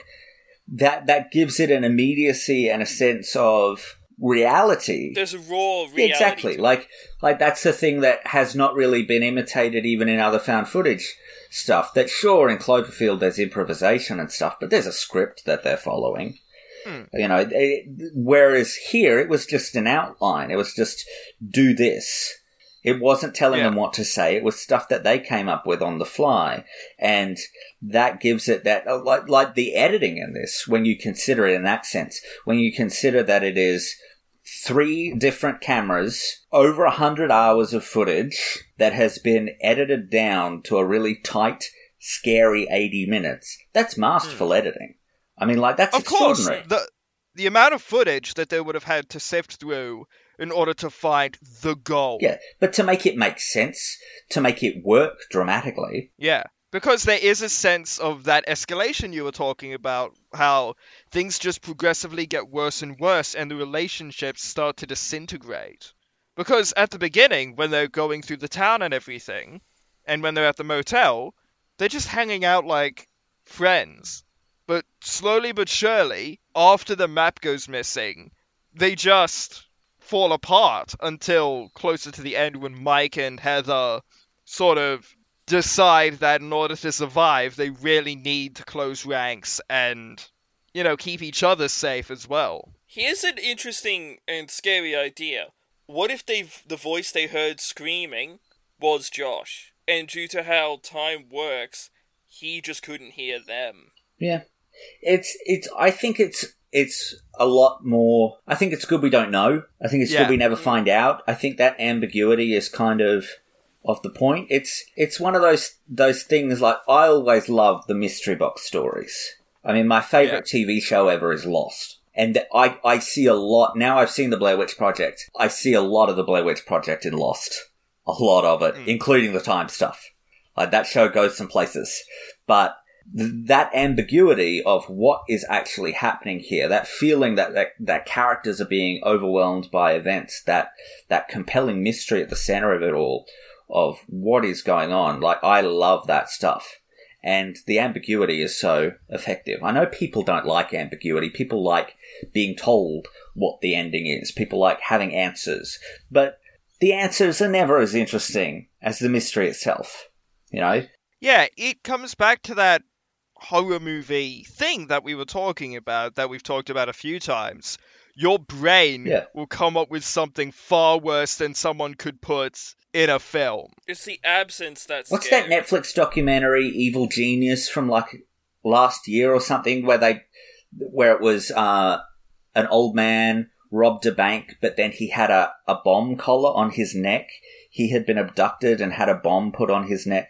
Oh yeah, that. And and and you and I'm watching this trailer and I'm thinking, oh my god, for the first half, and then of course because it's a documentary, because it's real life, they start talking about in the trailer about the culprits, and it's like, oh, these are just rednecks who just came up with this idea. This is not some evil like supervillain who's it's not. The yeah, Riddler. it isn't the Riddler. It's just some guy, and like, hmm. like the answer is never as fascinating as the question.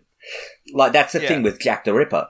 No one's gonna like the reason that Jack the Ripper is still such a famous serial killer. I mean, there is the fact that he was one of the very first of his kind, that it was taking place in London, so it was a place with a lot of news media, so it got heavily publicized. There was the, the simple macabre fact of what he did, the, the, the particularly violent manner in which he killed people. But really, the reason we still talk about Jack the Ripper in the hushed manner that we do over a hundred years later is that we don't know who he is. Yeah, and even if someone found proof of who he was, It's just going to be some guy.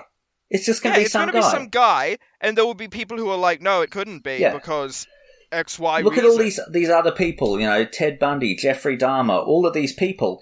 It's never. It's it isn't. Uh, it isn't a narrative. This is real life. It's not a narrative. It's not going to be some someone who was introduced in the first act so that they can uh, be a real twist. It's, it's just going to be some guy. First time anyone ever heard the name Ted Bundy was when they were telling us he was a serial killer. It's it's it's not going to be some big twist.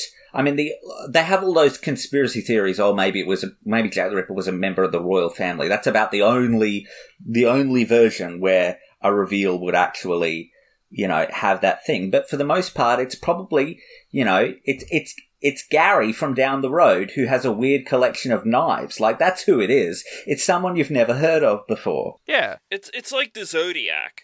The Zodiac only has the power that the Zodiac has still because we have no Exactly. idea. And that ambiguity, to bring it back to the Blair Witch, is more valuable because you, you just don't know. You just don't, it, defies explanation. You can't square it away in your own head. And again, the Jack the Ripper thing.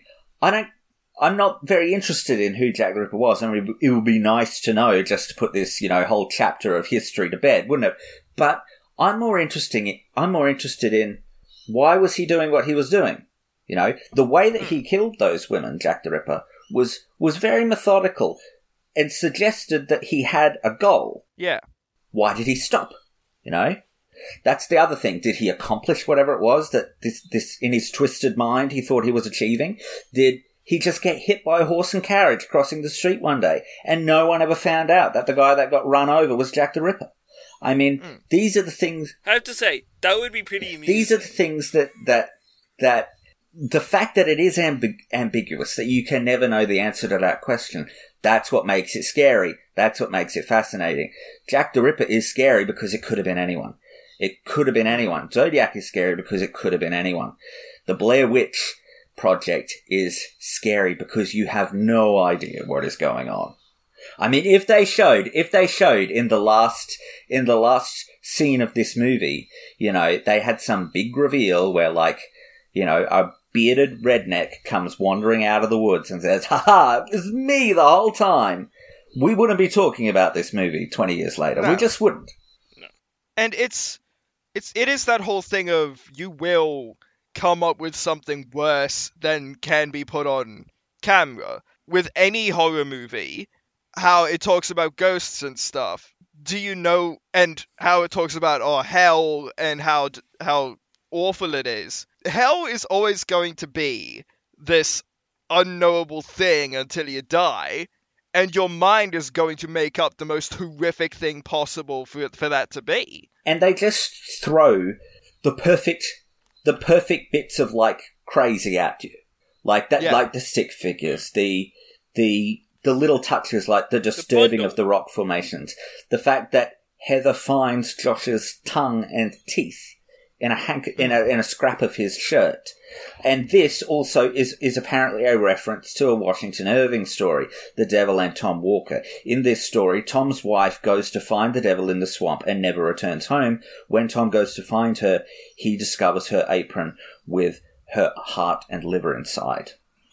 So it's it's throwing just these little things at you that you're you're you're you're getting the fact that it's the teeth and the tongue, but at the same time you're hearing Josh's voice in the woods. He ain't Yeah. talking if he's mm. got no teeth or tongue. He's not making words at least. It's more like "Ugh." Yeah. He can still make sounds. I don't yeah. It might have probably not not like the sounds that I made. I don't think he turned in Arnold Schwarzenegger, but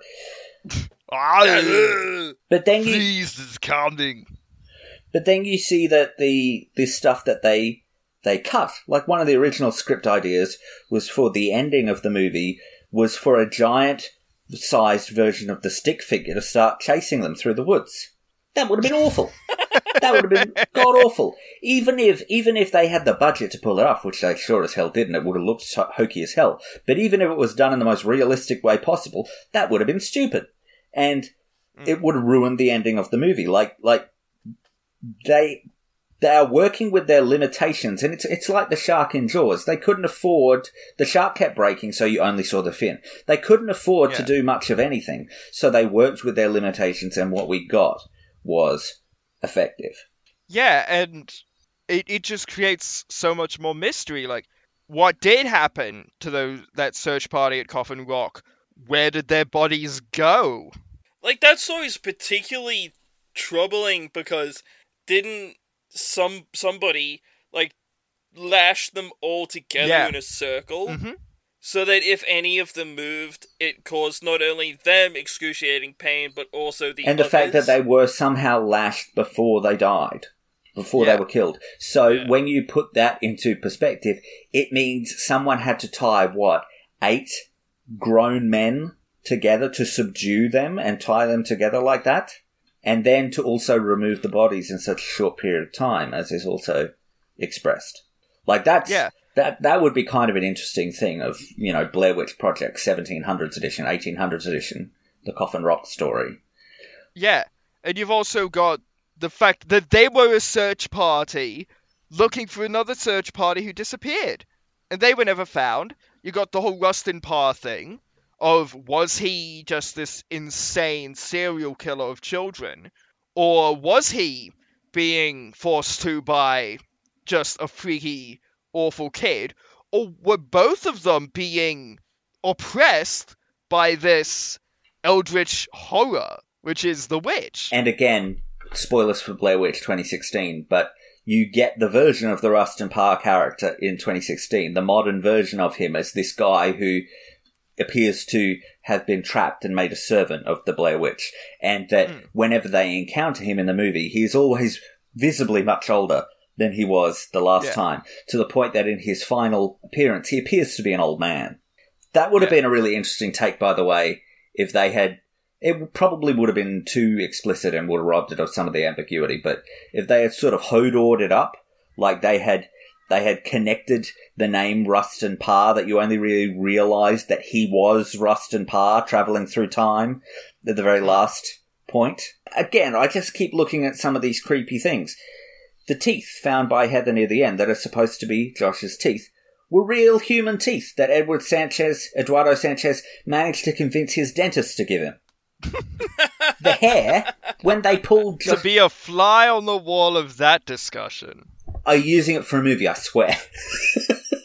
I know, I know that one time you gave them to me and I made a necklace out of them, but I swear this time it's for real, I'm making a movie. This time it's for the up and up. The, the hair in that bundle is actually Joshua Leonard's hair. They gave him a haircut once they pulled him out and then put his hair in the in the bundle. Like it's it's all of this. Did he end up going to the concert?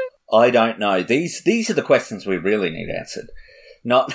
I dread to ask where'd they source the tongue? I would imagine that it was just. Uh, you can get like tongue at any butcher, animal tongue. Yeah. It was probably just a chunk of that because it wasn't his whole tongue, it was like a chunk of it. and it was and, and there's just a level of realism to it that I enjoy like the fact that when you're when when they are when it's Mike and Heather at the end you're only getting audio from one of them because one of the cameras doesn't have audio one of the cameras is video only and so when you're seeing the perspective of that camera you're still hearing the person holding it as if they were speaking way a ways away. Like, and it just adds to this whole disorienting effect that it actually took me a little, a few seconds to realize why the audio was the way that it was. I mean, that, that monologue that Heather has, I'm lost in the woods, you know, we're gonna die out here. I'm scared to close my eyes. I'm scared to open them.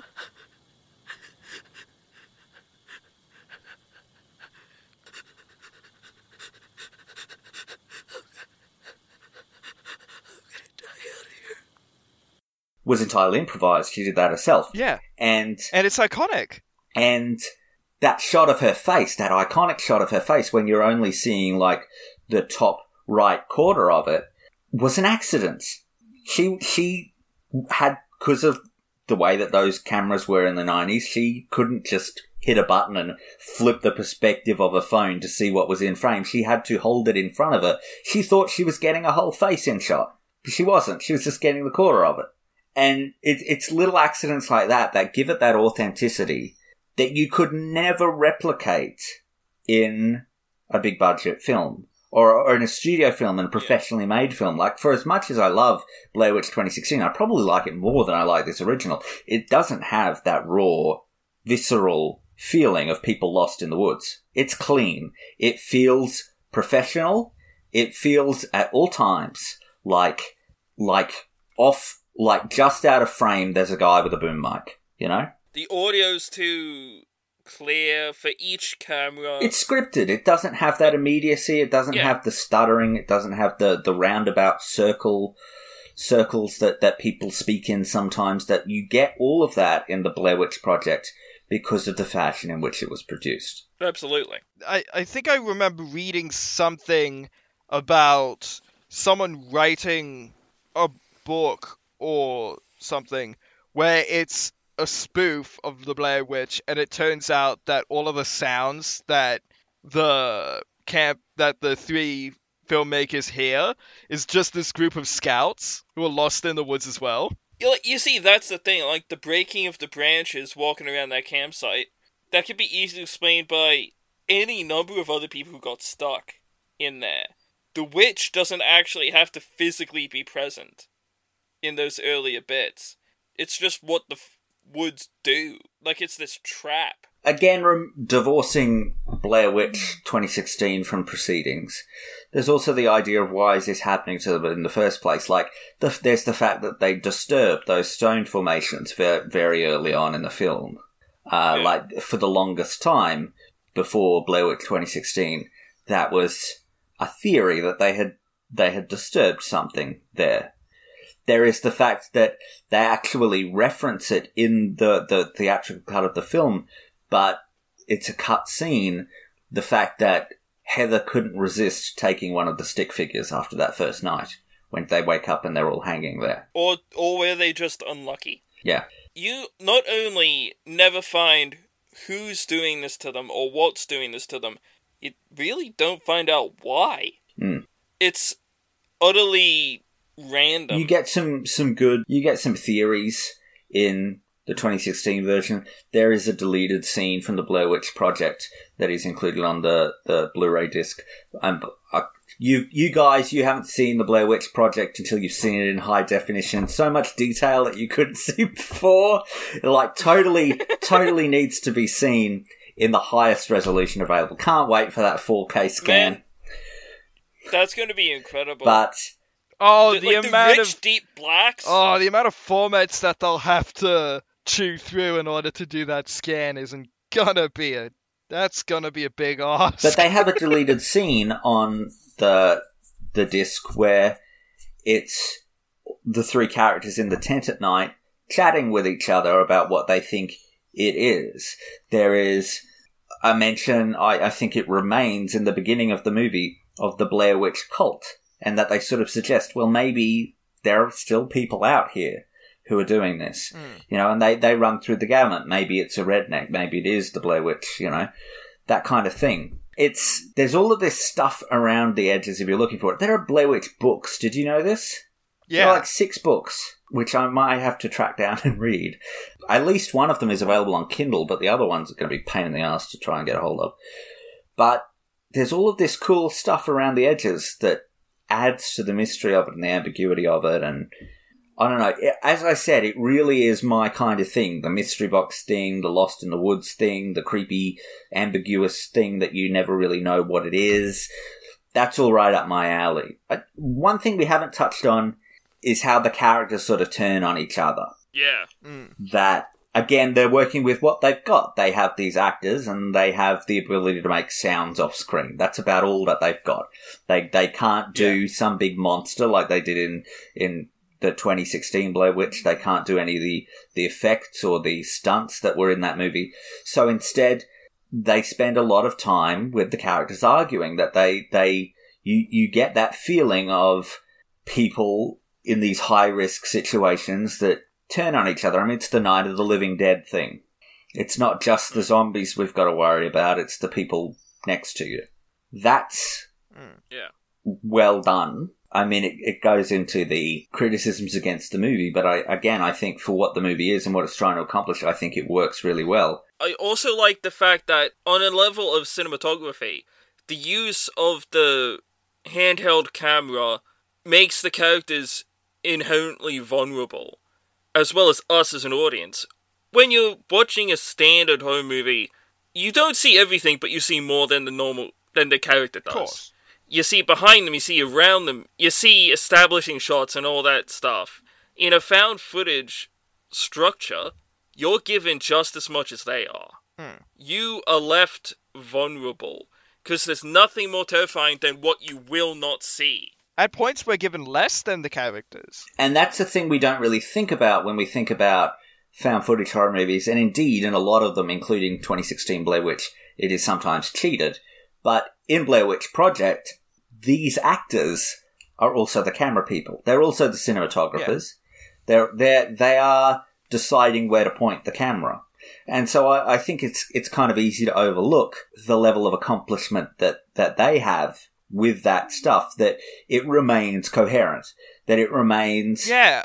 effective and creepy and you see what you need to see and it it keeps that level of amateurishness that gives it its rawness and its authenticity Heather had to be taught how to use one of those cameras. it's functionally effective well that's that's the thing they have that bit of chat where they talk to that old lady who's ranting about blair witch and they talk in the car afterwards about how things were out of focus because it said it in meters, but it says it in feet also. Well, yeah, but meters is more readily available, re- readily visible, and I didn't see the feet thing till later on.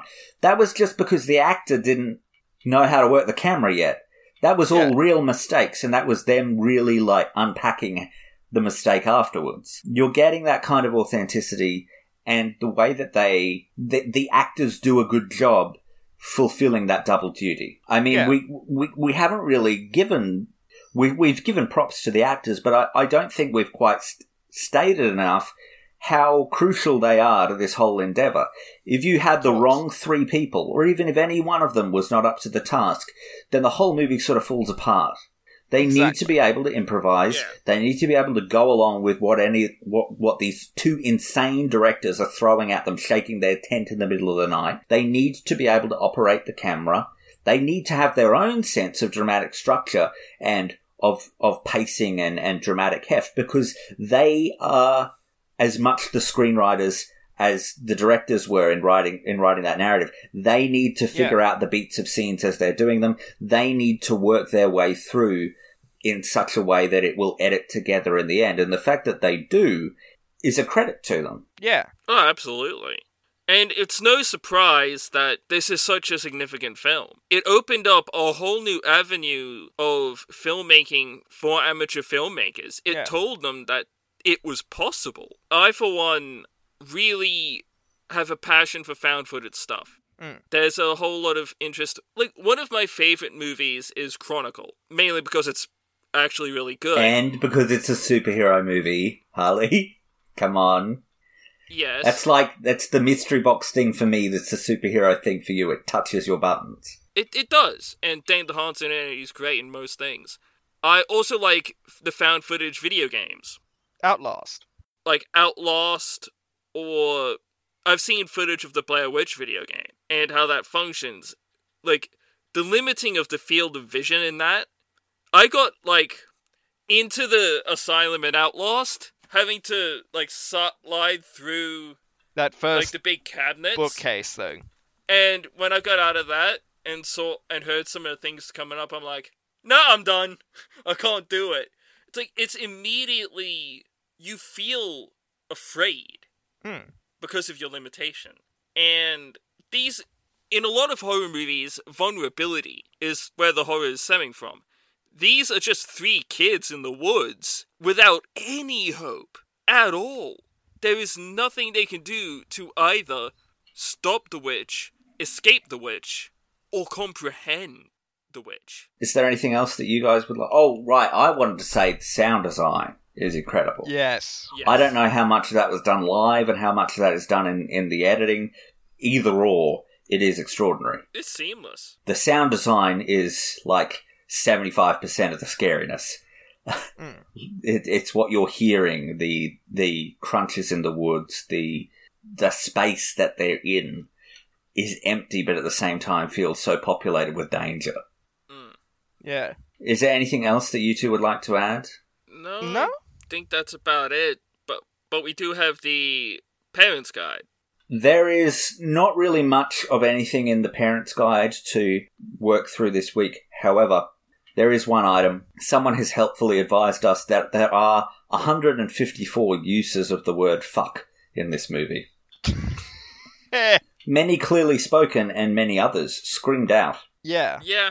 Naturally. I mean, scary situation. You're gonna be cursing like a sailor. In any case, before we finish up here, why don't we all go around and each say who our MVP is for this movie and what our favourite scene or sequence is? I will start us off and I will say that my MVP is Heather Donahue. I feel like I have to go to bat for her because she is she is the anchor of, of those three actors. I mean, all of the actors are pretty brilliant, but she is the anchor of the three. She is the one that's giving us the, the driving narrative through the through the movie. She's the focus camera. She's the focus character. Presumably, that Oh, yeah. means she's the one that, that gave them the most material to work with in the editing. Mm. Like, I'm sure that, that Josh and Mike had their own address to camera moments too that they did by themselves. Mm. But Heather's is the one that makes it in. I've got to go to bat for her because I think she's spectacular in it. I think that monologue of hers is brilliant. It it, it is a great bit of acting and it's a great bit of writing considering that she's coming up with it on the fly. I also feel the need to go to bat for her because there was a weird backlash to her. I suspect part of it has to do with misogyny, that there is a bit of a, Yep. you know, the fact that she is sort of a, a demanding female character, you know, that she's not soft and she's not obliging and she isn't just going along with whatever the males say. But Mm. Heather Donahue was actually, even though she was nominated for for awards like Best Actress in the Chainsaw Awards, you know, Blockbuster Entertainment Award, she was a nominee for.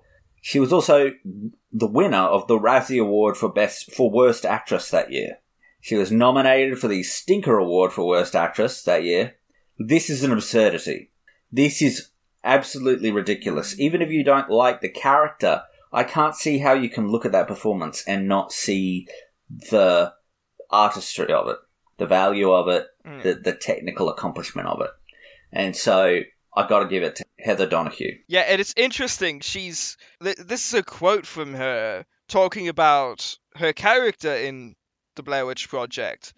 It's so funny because I've heard people say it's a feminist movie because there's a woman in charge, and I've heard it called a, a completely anti-feminist movie because this woman screws everything up. It's just who cares really? It's just a movie. But I think you can look at it as a feminist film. I mean, well, hell, if the Blair Witch is a woman, she's really ultimately in control of everyone in the film. In terms of my favourite or sequence, I've got to go with the ending. This is one of the benefits of me getting to go first in these sections is I get the choice pickings of of the MVP and, and the best scene or sequence, and I gotta go for the obvious one here. It's the ending. It's the most terrifying part of the movie, that descent into the basement. Mike's not answering anymore. Where's he gone? It's dark. You're just half expecting something to pop out of nowhere. You see him in the corner. You see him just long enough for your brain to make the connection back to the Rustin Parr thing from earlier on in the movie. Then bang, she's knocked out. End of film. It's it's keeping with that ambiguity that has made the movie so effective. It's keeping with that simplistic approach that has made the movie so effective. It's genuinely terrifying. I gotta go with that one. How about you guys? How about you, Jeaun? I think for me, it's the directors. They've just they've hit on something really cool, and they went out on a limb to make it. They managed to pull off something that hadn't been pulled off before, and they've changed cinema because of it. The fact that they created this entire Blair Witch thing out of nowhere, taking inspiration, of course, from the Bell Witch and other urban legends, as and as you said, the writings of Irving, they were able to create this whole mythology behind the Blair Witch, the thing about Rustin Parr, all of this really creepy mythology behind it. So I ha- I think I have to give it to them. And I think my favorite part in the movie is when they're all when they're going through the town interviewing the people. I really like that because you get that really funny moment with the with the mother with a kid and she's telling them stuff and the kid is freaking out and the mother just turns and says, "Don't worry, I'm just telling a story. It's all fake." She turns to the camera and mouths, "It's all real." and I really I really dig that. I think that's very fun. And I like seeing Even them... more wonderful is the fact that that's an accident, that that kid just started crying. Yeah. And I love the fact that you're just seeing these people get to know each other.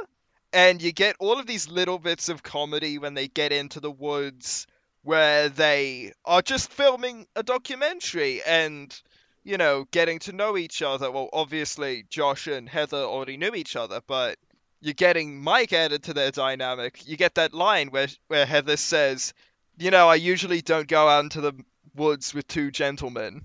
And you get all of their back and forth, and it's really fun until it's not. what about you, Harlly? I gotta give credit to Lionsgate. This was a bold move. Hmm. And, you know, this could have just sat in a room somewhere without ever being seen, without ever changing the landscape as much as it did.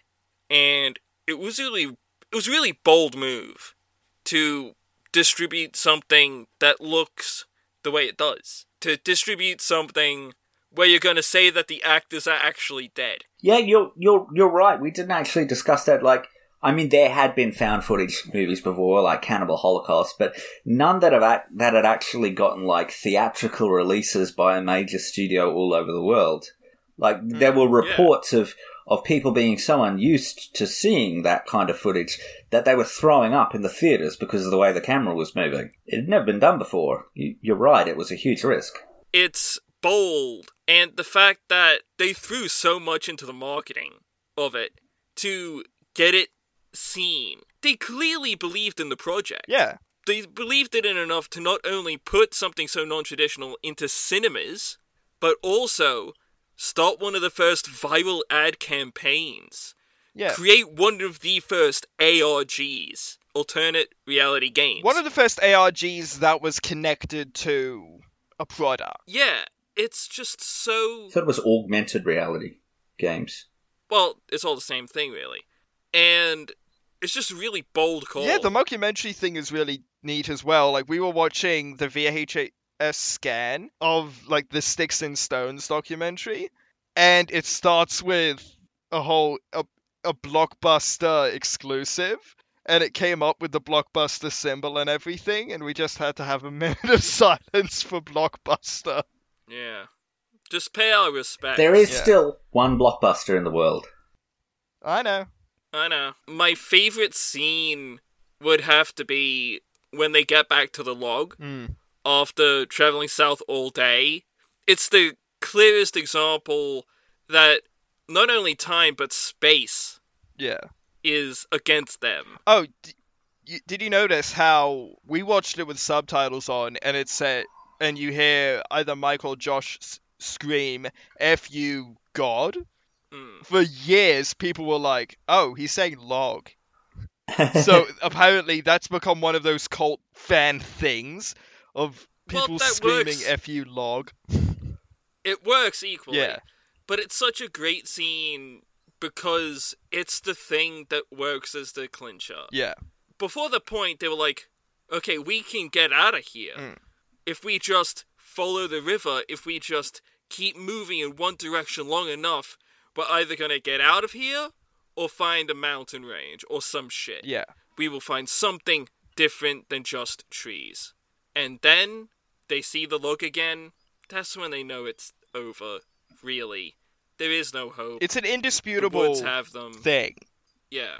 It's that scene was effective to me because imagine just imagine how terrifying that would be. Like if you were in the woods. Yeah. And it's just a great moment because each of them break each character breaks down in their own way. We get Heather desperately trying to deny it out of existence. We get Josh, I think it was, resort to anger and Mike just doesn't speak. It's just great. I that's a great part of it. So, Lawson, what have we got next week? Well, next week we will be going in a different direction once again. We will be doing an episode next week on Fight Club. If anyone would like to watch along at home, you can find it available for streaming on Amazon Prime Video if you have a subscription. You can also rent or purchase the film on the Fetch, Apple, Amazon, and YouTube stores. So tune in next week, and, and that is what we will be covering. And uh, hang on, what's there's something in my window. There's a scratch or something. Hang on. Oh my god, what the fuck is that? What? too. What the fuck is that?